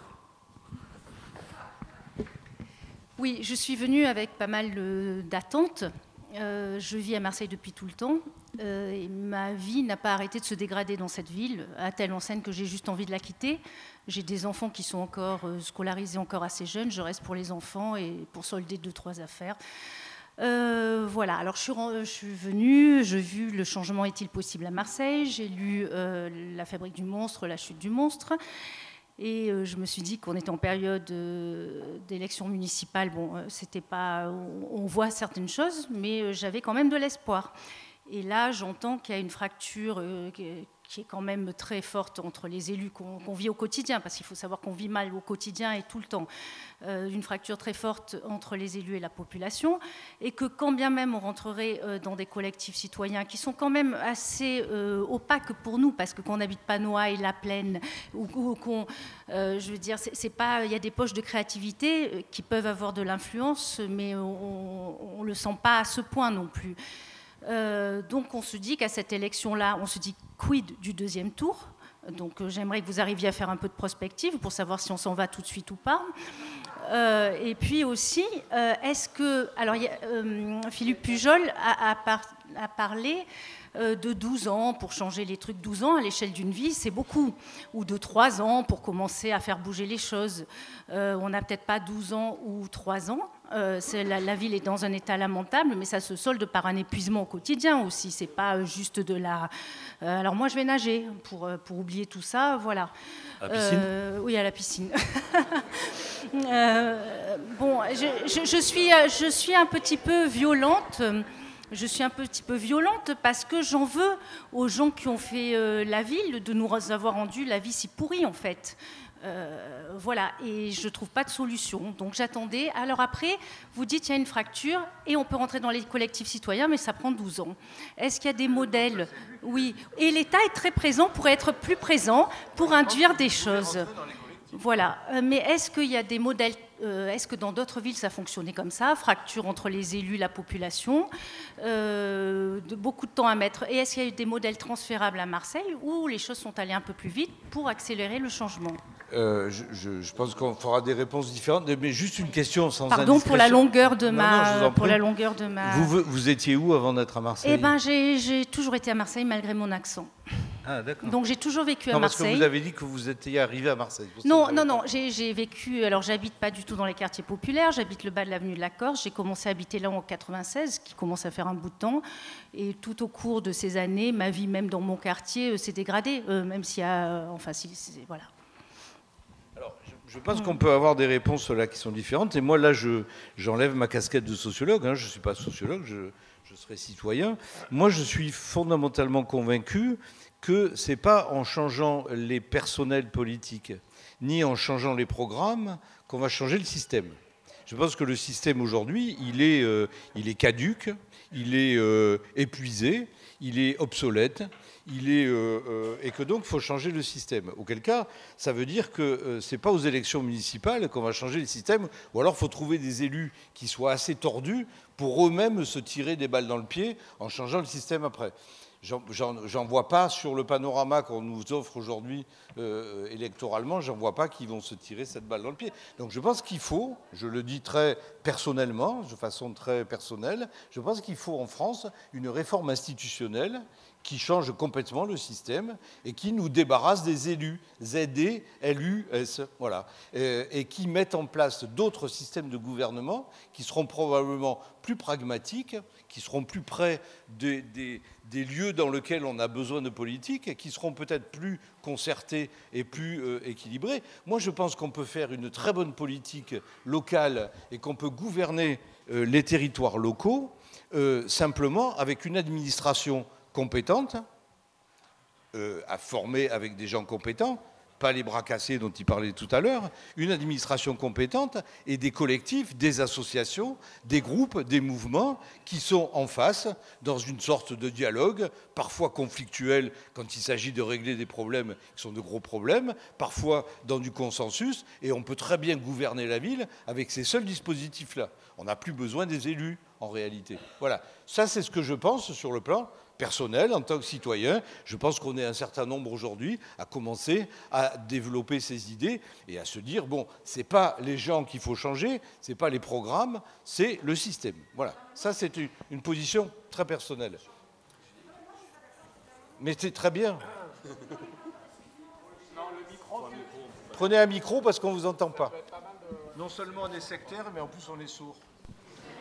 Va, je dis haut. Non, parce que vous savez quoi, vous dites, euh, on va changer de système politique, mais lequel? Parce que en fait, normalement, nous, on a un système qui est bien fait en France, où on a des institutions, si on a des vraies valeurs, et si on défend ces valeurs-là, normalement, on a quelque chose de costaud en France. Mais, ben oui, non, mais sauf que le problème, ça marche pas. Pourquoi? Parce que, je pense qu'il n'y a pas beaucoup de gens qui défendent ces valeurs-là. Quoi, moi, il y a des gens qui en font partie, quoi, si vous voulez, et, des gens dans le collectif, je pense, qui, qui défendent ces valeurs-là. C'est-à-dire que. euh, J'arrive pas à m'exprimer. Vous avez le temps, c'est bon. non, mais la, citoyenneté, il y a, des. Voilà, je pense que vous, vous faites partie de ces gens-là qui soutiennent euh, la citoyenneté, et je pense que c'est là où ça va pas. C'est-à-dire que nos politiques, ne nous représentent pas parce qu'ils ils nous, repré- nous représentent pas la, la- la citoyenneté. Et c'est ça qu'il faut reprendre. Et il faut se battre. Et, et Michel, et moi, j'ai pour exemple. système. Non, mais il faut changer. Ouais, mais voilà, par exemple, moi, j'ai eu un exemple Moi, dans je une pense qu'on peut faire avant. Mais on même peut si faire on, quoi on peut, euh, on peut améliorer les choses, même sans changer le système. Et Voilà, après, moi si je pense le système, c'est encore parce mieux. que moi je peux vous donner un exemple d'une école commencer. pourrie de Belzunce où il y a une personne qui est venue, qui était directrice d'école, qui a défendu ces valeurs-là. Eh ben, je peux vous dire, elle a fait du bien. Bien sûr, C'est-à-dire que l'école, elle était pourrie. Ce veut dire aussi. Ah ben c'est ça, ah, pardon, parce que système, je voyais d'autres systèmes, pardon. Alors, soyons clairs. Moi, je dis on peut se passer des élus. J'ai pas dit qu'on pouvait se passer des directrices d'école. Ah oui, Euh, non, attendez, non, je sais. eh oui, mais le problème, il est là. Si Ouais. vous me dites que votre directrice d'école, elle est élue, alors je vous dirai, on peut s'en passer. Non, mais elle s'est appuyée. Non, mais en attendant, en attendant, pour faire valoir ses idées, elle, elle les a défendues auprès d'élus. Et c'est comme ça qu'elle s'est battue. Et c'est comme ça qu'elle a Bien sûr. réussi à mener des choses pour Mais les bien pour les- sûr, parce qu'ils ont le pouvoir. Mais imaginons qu'elle ait à défendre ses idées auprès d'autres choses que des élus. Ça serait tout aussi facile et tout aussi Et par possible. quoi on les, on- Je- les remplacerait, les élus, pardon Hein Non, j'arrête, pardon. Je ramène le débat à Marseille parce que non, mais c'est vrai. euh, Est-ce qu'on fait une sixième République ou pas? En tout cas, ces élections municipales, ça n'arrivera pas, c'est sûr. Il n'y a pas de candidat qui le prône. Mais euh, en gros, vous me demandiez est-ce qu'on a un peu d'espoir? Déjà, il y, y a un truc qui est vrai, c'est qu'à Marseille, il y a certes un petit gain d'habitants, mais en fait, il y a énormément de départs. Il y a beaucoup de classes moyennes, classes intello précaires, et il y a beaucoup de gens qui quittent la ville. Et si cette ville gagne des habitants, c'est parce que les quartiers populaires font plus d'enfants. C'est-à-dire que c'est les quartiers les plus délaissés qui, qui sont euh, normalement la force vive de, de- cette ville. La jeunesse est là. Alors, moi, je suis assez pas pessimiste du tout, mais je suis assez inquiet quand je, quand je vois l'abandon de cette jeunesse qui n'a jamais été aussi important. Ça, c'est un autre sujet, pas, direct. Mais après, pour moi en tout cas, avant de parler de changement de système, d'avoir des, des, systèmes avec des élus peut-être moins puissants, quelque chose à la, à la scandinave, comme les Danois, ça, ça on n'en est pas là, ça ne se décidera pas là, mais je pense quand même que dès maintenant, des élus qui de toute façon n'auront pas le pouvoir qu'ont les élus qui sont actuellement euh, en place, un Godin euh, avec son Claude Bertrand et, des gens qui sont dans ces réseaux depuis toujours, qui, ils sont, moi ce que j'appelle le monstre, ce système, c'est ça le monstre pour moi, eux ils ont pactisé avec ce monstre depuis longtemps, donc euh, ceux qui vont arriver maintenant seront obligés de faire sans ce monstre, ils n'auront pas le choix, ou alors avec des petits bouts, mais, à mon avis, moi pour, pour le coup, d'habitude je ne suis pas optimiste, d'habitude je suis celui qui plombe, mais là je suis content, c'est différent moi je pense vraiment qu'il euh, y a la possibilité d'aller vers une amélioration il faut faire attention à ne pas se laisser emporter quand on, a des tracts et quand on, fait des, jolies maquettes, qu'on montre des pistes cyclables, se dire voilà, du jour au lendemain, ça va changer. Non, ça non.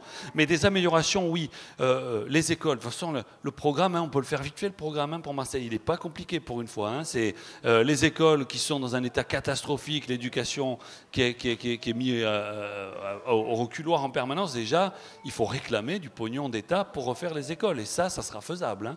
Mais pour ça, il faut avoir nettoyé d'abord l'administration. Quand euh, le préfet Bonnetin, euh, j'avais fait mon Marseillais avec le préfet, je lui avais dit vous donnez un milliard à la Grande Couronne et nous on n'a que dalle. Je râle, je, fais le Marseillais de base. Eh il me dit, Monsieur Pujol, vous savez quand même comment ça marche ici, que si on vous donne 2 milliards et c'est prévu, ben on en a 80% qui vont disparaître, pas par corruption, ou pas tout, mais surtout par un usage euh, disséminé à travers la ville où tout le monde croque un petit peu et finalement ça sert à rien parce que justement c'est pas de la politique. Et c'est en ça que moi je crois quand même aux politiques, mais il euh, ne faut pas que ce soit un politique euh, tout puissant. Je pense que le politique porte euh, des remontées du terrain, donc euh, le système de, euh, des citoyens qui s'expriment auprès de représentants via un parti ou un mouvement, qui ensuite ça va remonter jusqu'à celui qui est au pouvoir, moi j'y crois, maintenant il faut le faire pour de vrai. Et, ensuite, je pense qu'il y a des, projets sur les écoles, je pense que ça peut se résoudre vite, vite ça veut dire deux ans quand même, hein. on ne va pas rénover des écoles comme ça, mais en tout cas avoir vite les sous, on, peut, on peut résoudre le problème, pas résoudre, mais partir à résoudre le problème de l'habitat de la même manière, c'est-à-dire qu'aujourd'hui, les quatre, c'est quoi, les 40 000 logements insalubres, les 4 000 immeubles qu'il faudrait effondrer et refaire. Ben, tu sanctuarises le trois fenêtres marseillais, comme ils ont fait à Harlem. À Harlem, ils avaient les Brownstone, pardon pour l'accent, j'ai même accent que Godin et que Pasqua en anglais. Et euh, donc les Brownstone, il, il, fallait les reconstruire à l'identique. Eh ben, nous, on fait ça avec le trois fenêtres marseillais, on les reconstruit à l'identique. Alors avec des matériaux modernes, pas avec des matériaux anciens tu, sanctuarises ça. Ça, c'est un choix qui est fait par le prochain maire, s'il le veut, il le peut. Et ensuite, tu fais reconstruire ta ville par les Marseillais en les formant et euh, avec le BTP qui, y gagnera. Voilà une manière de, faire que ton problème devienne quelque chose de bien. Mais ça, moi, je pense que certains, que ce soit les Verts le printemps, ces deux-là, et je ne vais pas citer troisième, je sais qu'il a troisième, mais je ne les soutiens pas. Euh, donc ces deux-là euh, portent un tel projet. Euh, après, c'est trop technique en période de campagne si tu dis ça, mais les gens, ce que j'appelle moi les gens du Super U, je les appelle comme ça, c'est là que je fais de la politique, c'est en écoutant les gens au Super U. Moi, j'ai un Super U là où j'habite. Et euh, ça peut être le Casino, le Carrefour. J'écoute ces, gens-là, c'est-à-dire des gens qui lisent pas le journal tout le temps, qui lisent pas Sanson, qui lisent pas Peradi, qui lisent pas Pujol, ils ne lisent pas, on n'existe pas. Et euh, moi, quand ils me parlent, c'est juste pour que je leur attrape des trucs qui sont hauts dans les rayons. Et, ben, ces gens-là, ils sont primordiaux, parce qu'en fait, c'est eux qui vont voter. Et, ces gens-là, si je leur parle d'un truc technique, là, comme à Harlem, ça, mais c'est pas la peine. On en est, c'est, pas la peine. Donc il faut regarder une campagne, elle se fait avec des messages beaucoup plus simples, beaucoup plus, beaucoup plus euh, euh, presque racoleurs. Malheureusement, il faut pas rêver. Hein. C'est, du marketing une campagne. Mais pour autant derrière, moi, je suis persuadé qu'il y a des vrais projets à mettre en place et que, à l'africaine, je vais le dire, mais le retard de Marseille est sa chance aujourd'hui. C'est-à-dire qu'on peut vraiment, euh, on a des urbanistes qui ont pensé cette ville, on en a d'autres qui la penseront, et il y a des choses très belles à faire, et, les moyens peuvent être là, parce que ce n'est pas une ville qui manque totalement d'argent quand même. Ce qu'il y a, c'est que c'est de l'argent qui est totalement, euh, euh, qui, qui est volatile, qui disparaît tout le temps. Alors je ne dis pas que tout est détourné, mais je dis que vraiment c'est mal utilisé tout le temps, puis c'est pour alimenter les copains tout le temps, pour regagner. Voilà, on les a cités un par un Et puis la dette, la dette est abyssale, tout ça. Mais bon, euh, ça, c'est aux politiques de le gérer. Moi, j'ai pas, j'ai pas de compétences financières, moi, et fiscales. Hein. Mais en attendant, il y a, y a de, des projets, il y en a, des possibilités, il y en a, du pognon d'État, il y en aura, mais dans des conditions d'une administration relativement saine. Je ne dis pas parfaite, mais relativement saine, ce qui n'est pas du tout le cas aujourd'hui. Donc moi, j'ai plutôt de l'espoir. Déjà, moi qui suis de très près les tractations entre les uns les autres pour en être même un acteur euh, influent et qui regarde de très près aussi les sondages parce que j'y ai accès, franchement, euh, il y a de quoi euh, se motiver. Hein. Il y, a, la possibilité vraiment d'y aller fort. Il faut militer plus que jamais, il faut, faut, y aller plus que jamais. C'est-à-dire qu'il n'y a pas un repas où il ne faut pas parler de ça. Il faut parler de ça tout le temps en ce moment. Il n'y a plus que 40 jours à parler de ça tout le temps. Après, on parlera d'autres choses parlera de mon western corse. Mais d'abord, on parle de, de, tout ça de façon obsessionnelle. Ça, marche beaucoup les obsessions dans les campagnes. Hein.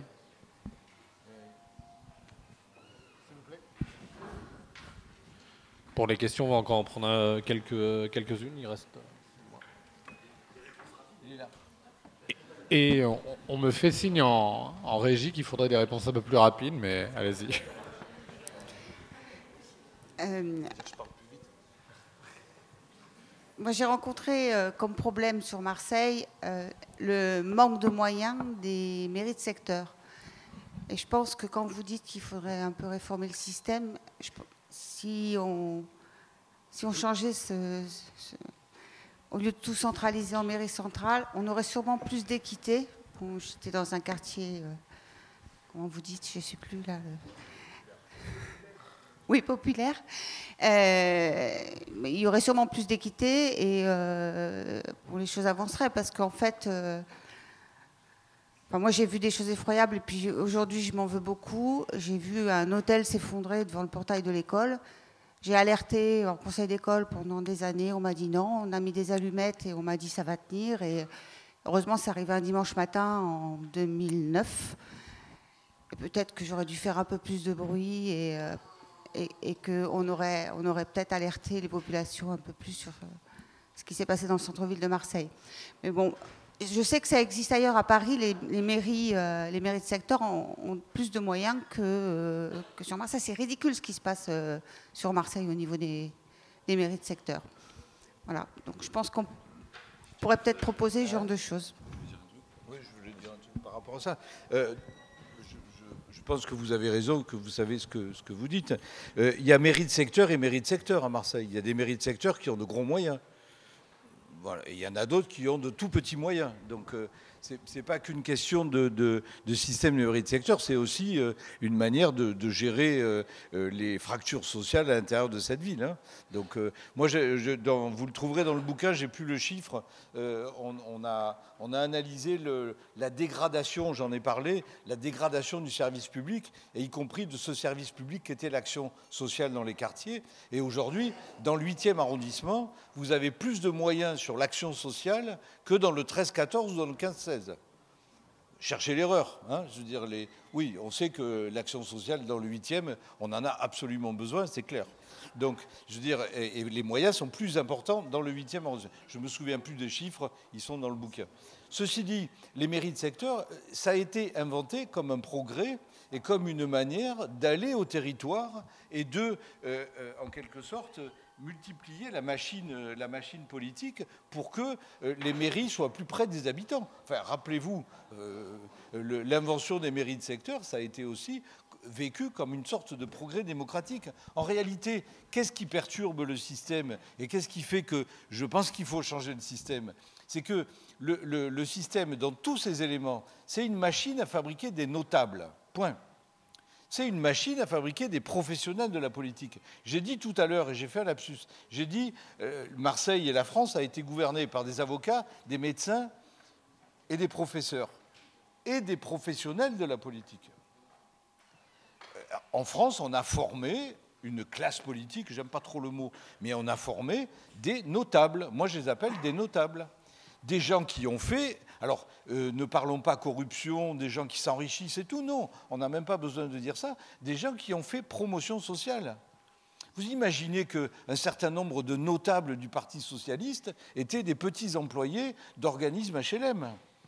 et sont devenus de gros propriétaires très puissants et manipulant de l'argent public. Donc le politique, et c'est pour ça que je pense qu'il faut changer le système, est une machine qui fabrique des notables et qui fabrique de la promotion sociale par le politique. Et j'ai envie de dire que plus on est dans des villes populaires, et plus le politique sert à ça. Et plus on vit des systèmes en crise, et plus les machines à produire de la promotion sociale sont grippées, et plus le politique est utilisé pour ça. Donc c'est pour ça que ce n'est pas du tout un, point de vue de naïf, utopique et rêveur de dire il faut changer le système. C'est un point de vue sociologique. C'est-à-dire que c'est l'évolution même du système et sa manière de produire de la notabilité des notables qui s'enquistent là-dedans euh, euh, qui fait que aujourd'hui, ce n'est pas simplement en changeant les élus Z2 élus, ce n'est pas en changeant les élus, ce n'est pas en changeant les idées, et c'est peut-être même pas en rappelant les valeurs qu'on va changer le système. Et je rajoute une dernière pierre dans ma chaussure, enfin dans la vôtre.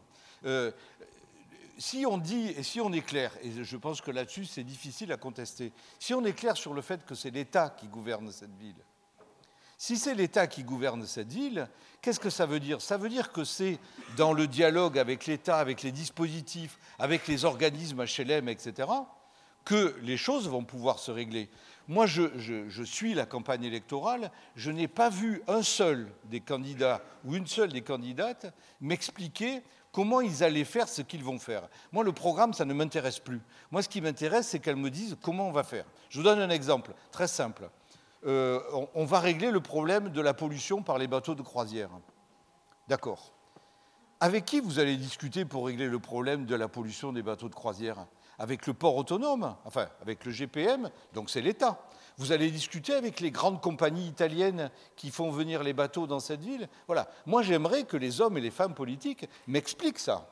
Si on dit on va faire, je vais produire du logement social, ok, avec qui tu vas les produire? Avec Erilia Comment tu vas aller discuter avec Erilia pour que Erilia arrête de produire de la, copropriété, arrête de produire euh, de l'accès à la propriété et du logement pour les classes moyennes? Comment tu vas lui tordre le cou à Erilia pour qu'il produise du logement social? Moi, c'est ça qui m'intéresse aujourd'hui. Et ça, je pense, très sincèrement, je pense que les élus aujourd'hui ne sont plus en capacité, pour des raisons très différentes, de construire cette place de discussion et de négociation dans les dispositifs complexes qui gèrent aujourd'hui nos territoires. Je pense qu'ils n'en sont plus capables. Voilà. Je ne sais pas si ça répond, mais c'est ce que je pense. Et on s'arrête. Hein, Bonsoir. Juste une dernière question. Je sais qu'on n'a pas beaucoup de temps, mais j'aimerais que vous, en tant que journaliste euh, sociologue, vous nous disiez en quelques mots, juste en quelques mots, quel est le changement que vous voudrez qu'à Marseille, ça s'opère à Marseille, un changement, quel? Et quel conseil vous pourrez donner ici aux gens qui sont présents? Un seul conseil pour dire opérer ce changement, c'est ça qu'on veut. Ah, un seul conseil, il vous l'a dit, votez à gauche ou votez écolo. Non, bref. Non, sérieusement. Sérieusement. C'est ça que vous voulez ben Non, mais sérieusement. Vous n'avez pas besoin de nous. Parce qu'il y a quand même un désespoir, on entend quand même une note de désespoir qui est un peu agaçant. Et moi, je préfère qu'on se concentre sur la solution et qu'ils nous disent voilà, en tant que j'espère vous connaissez la ville plus que moi. Moi, je viens d'arriver l'année dernière, mais j'espère qu'il y a un changement qui s'opère. J'espère que ces réunions, ces, débats, ils finissent avec une note d'espoir. Donc, c'est pour ça qu'on se concentre sur la solution. Quel est ce changement en quelques mots et quel conseil vous donnez à ces gens pour l'opérer? Si Martine Vassal a fait cette opération couteau à beurre où elle a fait croire qu'elle s'est fait agresser et qu'au final c'est bidon, ça veut dire à quel point elle est mal. Donc euh, euh, la situation, elle, est, plutôt très bonne. C'est-à-dire qu'au euh, début, quand, j'ai vu que la gauche se divisait à ce point, encore une fois, pour des raisons qui seraient trop longues à expliquer, mais qui sont cohérentes, c'est-à-dire que malheureusement, ce n'est pas qu'une guerre d'ego, il y a une cohérence politique à, cette division, et j'espère qu'ils auront l'intelligence de faire quelque chose. Mais pour autant, il reste la talonne, les deux dont on parle, la talonne. Et donc, donc on, pourrait se dire, s'ils s'unissent, ils gagnent. Mais ils ne sont pas si cons que ça. Vous inquiétez pas, ils feront peut-être quelque chose. Et en attendant, euh, à, titre individuel, ben, je l'ai dit, qu'est-ce qu'il y a à faire? Qu'est-ce à faire? Il ben, faut être obsessionnel pendant 40 jours. Il faut être militant. Voilà, il faut être militant, mais ça ne veut pas dire aller tracter. Hein. Si vous tractez, vous tractez, ça c'est votre problème. Mais il faut, faut en parler, parce que moi je rencontre encore des gens alors ceux qui te disent de toute façon, on s'en fout de voter, tout se décide à métropole. Oui, mais on fait des élections métropolitaines aussi, donc même si tu penses ça, vote, puisqu'il y a métropole. Donc il faut faire preuve de pédagogie, il faut, euh, euh, les gens qui voteront jamais à gauche, qui voteront très à droite, et eh ben moi, je discute avec, je suis super sympa, je leur explique à quel point il ne faut pas qu'ils votent quoi, cette année, parce que... Euh, voilà. En fait, il faut sans arrêt de stratégique. Quand on, enfin, moi, je veux dire, de temps en temps, je fais des passages télé ou des trucs. Je sais très bien ce que je suis en train de faire quand je suis cool avec quelqu'un. Ça ne sert plus à rien aujourd'hui taper sur Godin. Ça ne sert plus à rien. Tous ceux qui tapent sur Godin perdent. Il ne faut pas taper sur Godin. Godin, euh, on parlera de lui plus tard. il est dans les bras de l'histoire maintenant, c'est plus notre problème. On verra plus tard. Pour le moment, il faut être dans, l'actualité. l'actualité, elle est courte. Donc ça veut dire euh, militer, ça veut dire, euh, ça veut dire être en campagne. C'est-à-dire la campagne, qu'est-ce que c'est? C'est, les métaphores du sport, c'est d'être dans le match. C'est, de la boxe. Donc c'est une boxe, c'est du rugby, voilà, c'est une boxe à plusieurs on fait plus de tactique, on parle plus de programme, on n'est plus là à savoir si on va faire une passe en arrière, un coup de pied. Non, non on n'est plus là, il n'y a plus de tactique là. Là, tu es dans le combat, tu es dans le truc. Et le combat, ça veut dire ben, euh, garder espoir, discuter de ces choses-là. Euh, euh, ben voilà, vous avez pris deux éléments de, ce soir-là, ben vous allez les, les discuter, etc. Après, il faut garder espoir dans le sens où vraiment, il y a une opportunité qui n'a pas existé depuis très longtemps à Marseille, que des gens plutôt bien pour les connaître puissent, euh, puissent prendre le pouvoir. Et euh, euh, évidemment, ce n'est pas gagné. Je ne mesure pas quelque chose qui peut être très positif, c'est vraiment quel va être le sursaut euh, citoyen suite au 5 novembre. Au-delà des militants, les militants c'est visible, on le voit. Mais le sursaut citoyen, on ne le lit pas, on ne le voit pas. Les sondages ne te le feront pas ressortir. Euh, il y a une petite lecture avec le fait que les gens se soient inscrits massivement. On a battu des records d'inscription. Qu'est-ce que ça veut dire? Je ne pense pas que ce soit des gens du Front National parce que ceux-là, ils s'inscrivent et ils votent. Et ceux-là, ils existent toujours, ils y sont. Et je ne pense pas que ce soit des gens pro-Godin, parce que là aussi sont inscrits depuis longtemps, donc pro-Vassal. Donc moi, mon, idée serait que ce sont plutôt des gens centre-gauche-gauche, pas des extrêmes-gauche non plus. Donc voilà quel est le, truc à faire. Ben, il faut y croire déjà, il faut commencer à y croire et, et, on se bat jusqu'au bout. Et tu votes, mais depuis le début on le dit, faut voter à gauche. Par contre, moi je ne ferais pas d'appel voter un tel. En fait, qu'est-ce qui va se passer? On va regarder sur chaque, secteur les sondages, qui c'est qui nous le mettrait haut, qui c'est qui nous le mettrait bas, et on votera massivement pour faire monter, pour, dépasser devant Vassal. Le problème de cette élection, c'est qu'est-ce qui va se passer? Celui qui arrive derrière ou juste devant le Front Nat pourra faire un appel au Front républicain. Si c'est si les nôtres qui font ça, super, on va le jouer, Front républicain. Mais si c'est euh, la Reine des Neiges qui fait ça, tu vas être obligé de dire on s'en fout, on fusionne. Est-ce qu'ils vont vraiment fusionner? Est-ce que la pression nationale sera tellement forte que tu ne pourras pas? Il y a des secteurs où, tout le monde, et les, trois sont dans le même pourcentage, avec un Front Nat au-dessus. C'est celui qui fera deuxième, il gagne. Voilà. Sauf peut-être s'il y a eu des accords au second tour faits d'avance entre les deux de gauche, mais ça veut dire que tu pars en triangulaire et c'est un peu jouer au poker. Mais voilà, là, moi je rentre dans des trucs techniques, c'est mon quotidien, je parle que de ça aujourd'hui en ce moment, c'est obsessionnel. Et euh, en fait, vous n'avez pas forcément à penser à ça. Vous, il faut militer du côté où vous êtes et, y aller à fond, quoi. C'est tout, hein. Question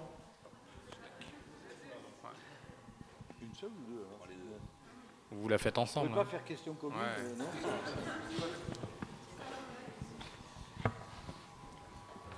euh, en gros, je voulais, euh, je voulais dire que j'ai l'impression que depuis le début du débat, on est passé de la question le changement est-il possible à Marseille à la question plutôt est-ce que le vote est possible à Marseille?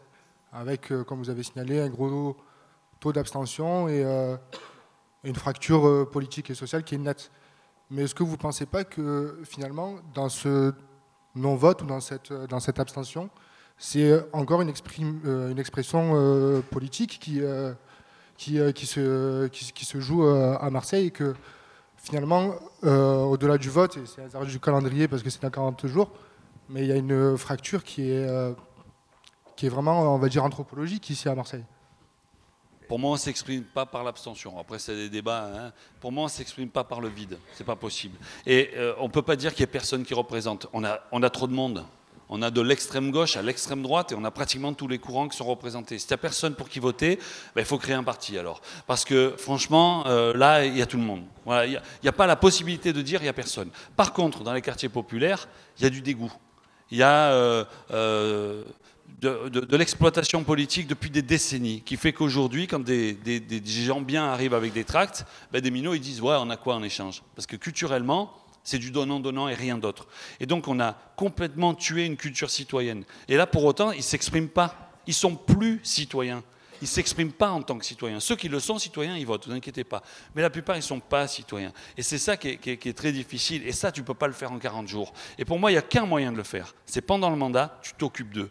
Et ce qui veut dire que d'un seul coup, au lieu de leur faire des promesses, ben, tu mets vraiment du service public dans les quartiers populaires. C'est pas compliqué là. Tu crées une maison pour tous dans laquelle tu mets la poste, le, centre social. Dans un seul lieu, tu mets tout. Et tu crées des, des, chemins qui permettent d'aller au carrefour. Tu recrées quelques commerces. C'est pas compliqué. C'est de la volonté politique. Et ça, tu fais ça en un mandat, mais le mandat suivant, ils votent. Et ils votent euh, comme des citoyens. Là, aujourd'hui, si tu vas voir cette, grande quantité de, personnes, ils ne te croient plus.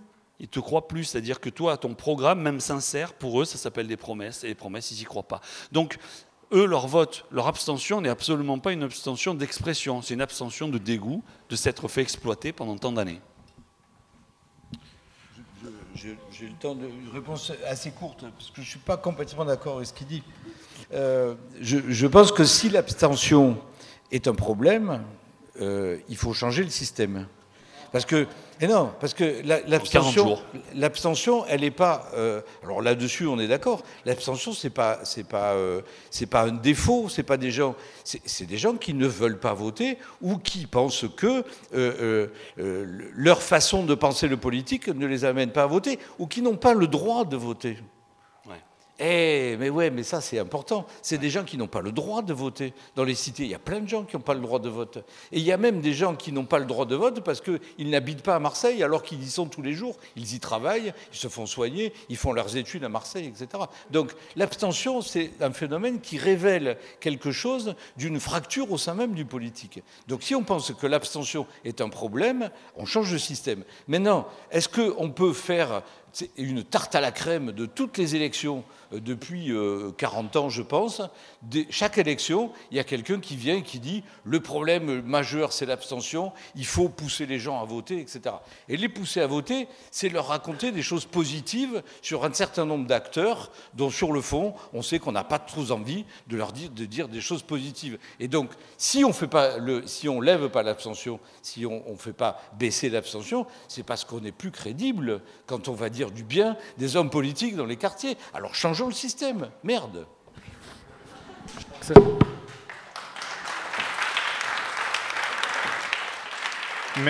Merci à vous.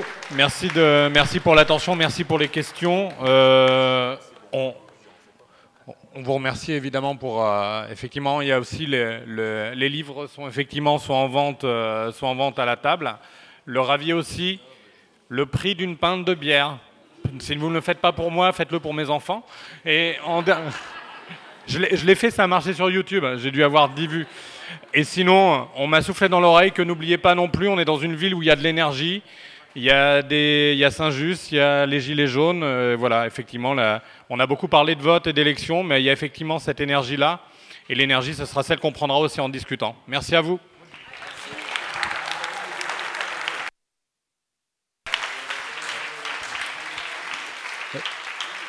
Merci à tous. Donc, on peut euh, tous se rejoindre à la cantine en bas pour boire un, verre et continuer les échanges de façon plus informelle. Et à réécouter sur Radio Bernard, à partager sans fin. Radio Bernard, la radio marseillaise qui envoie du bois.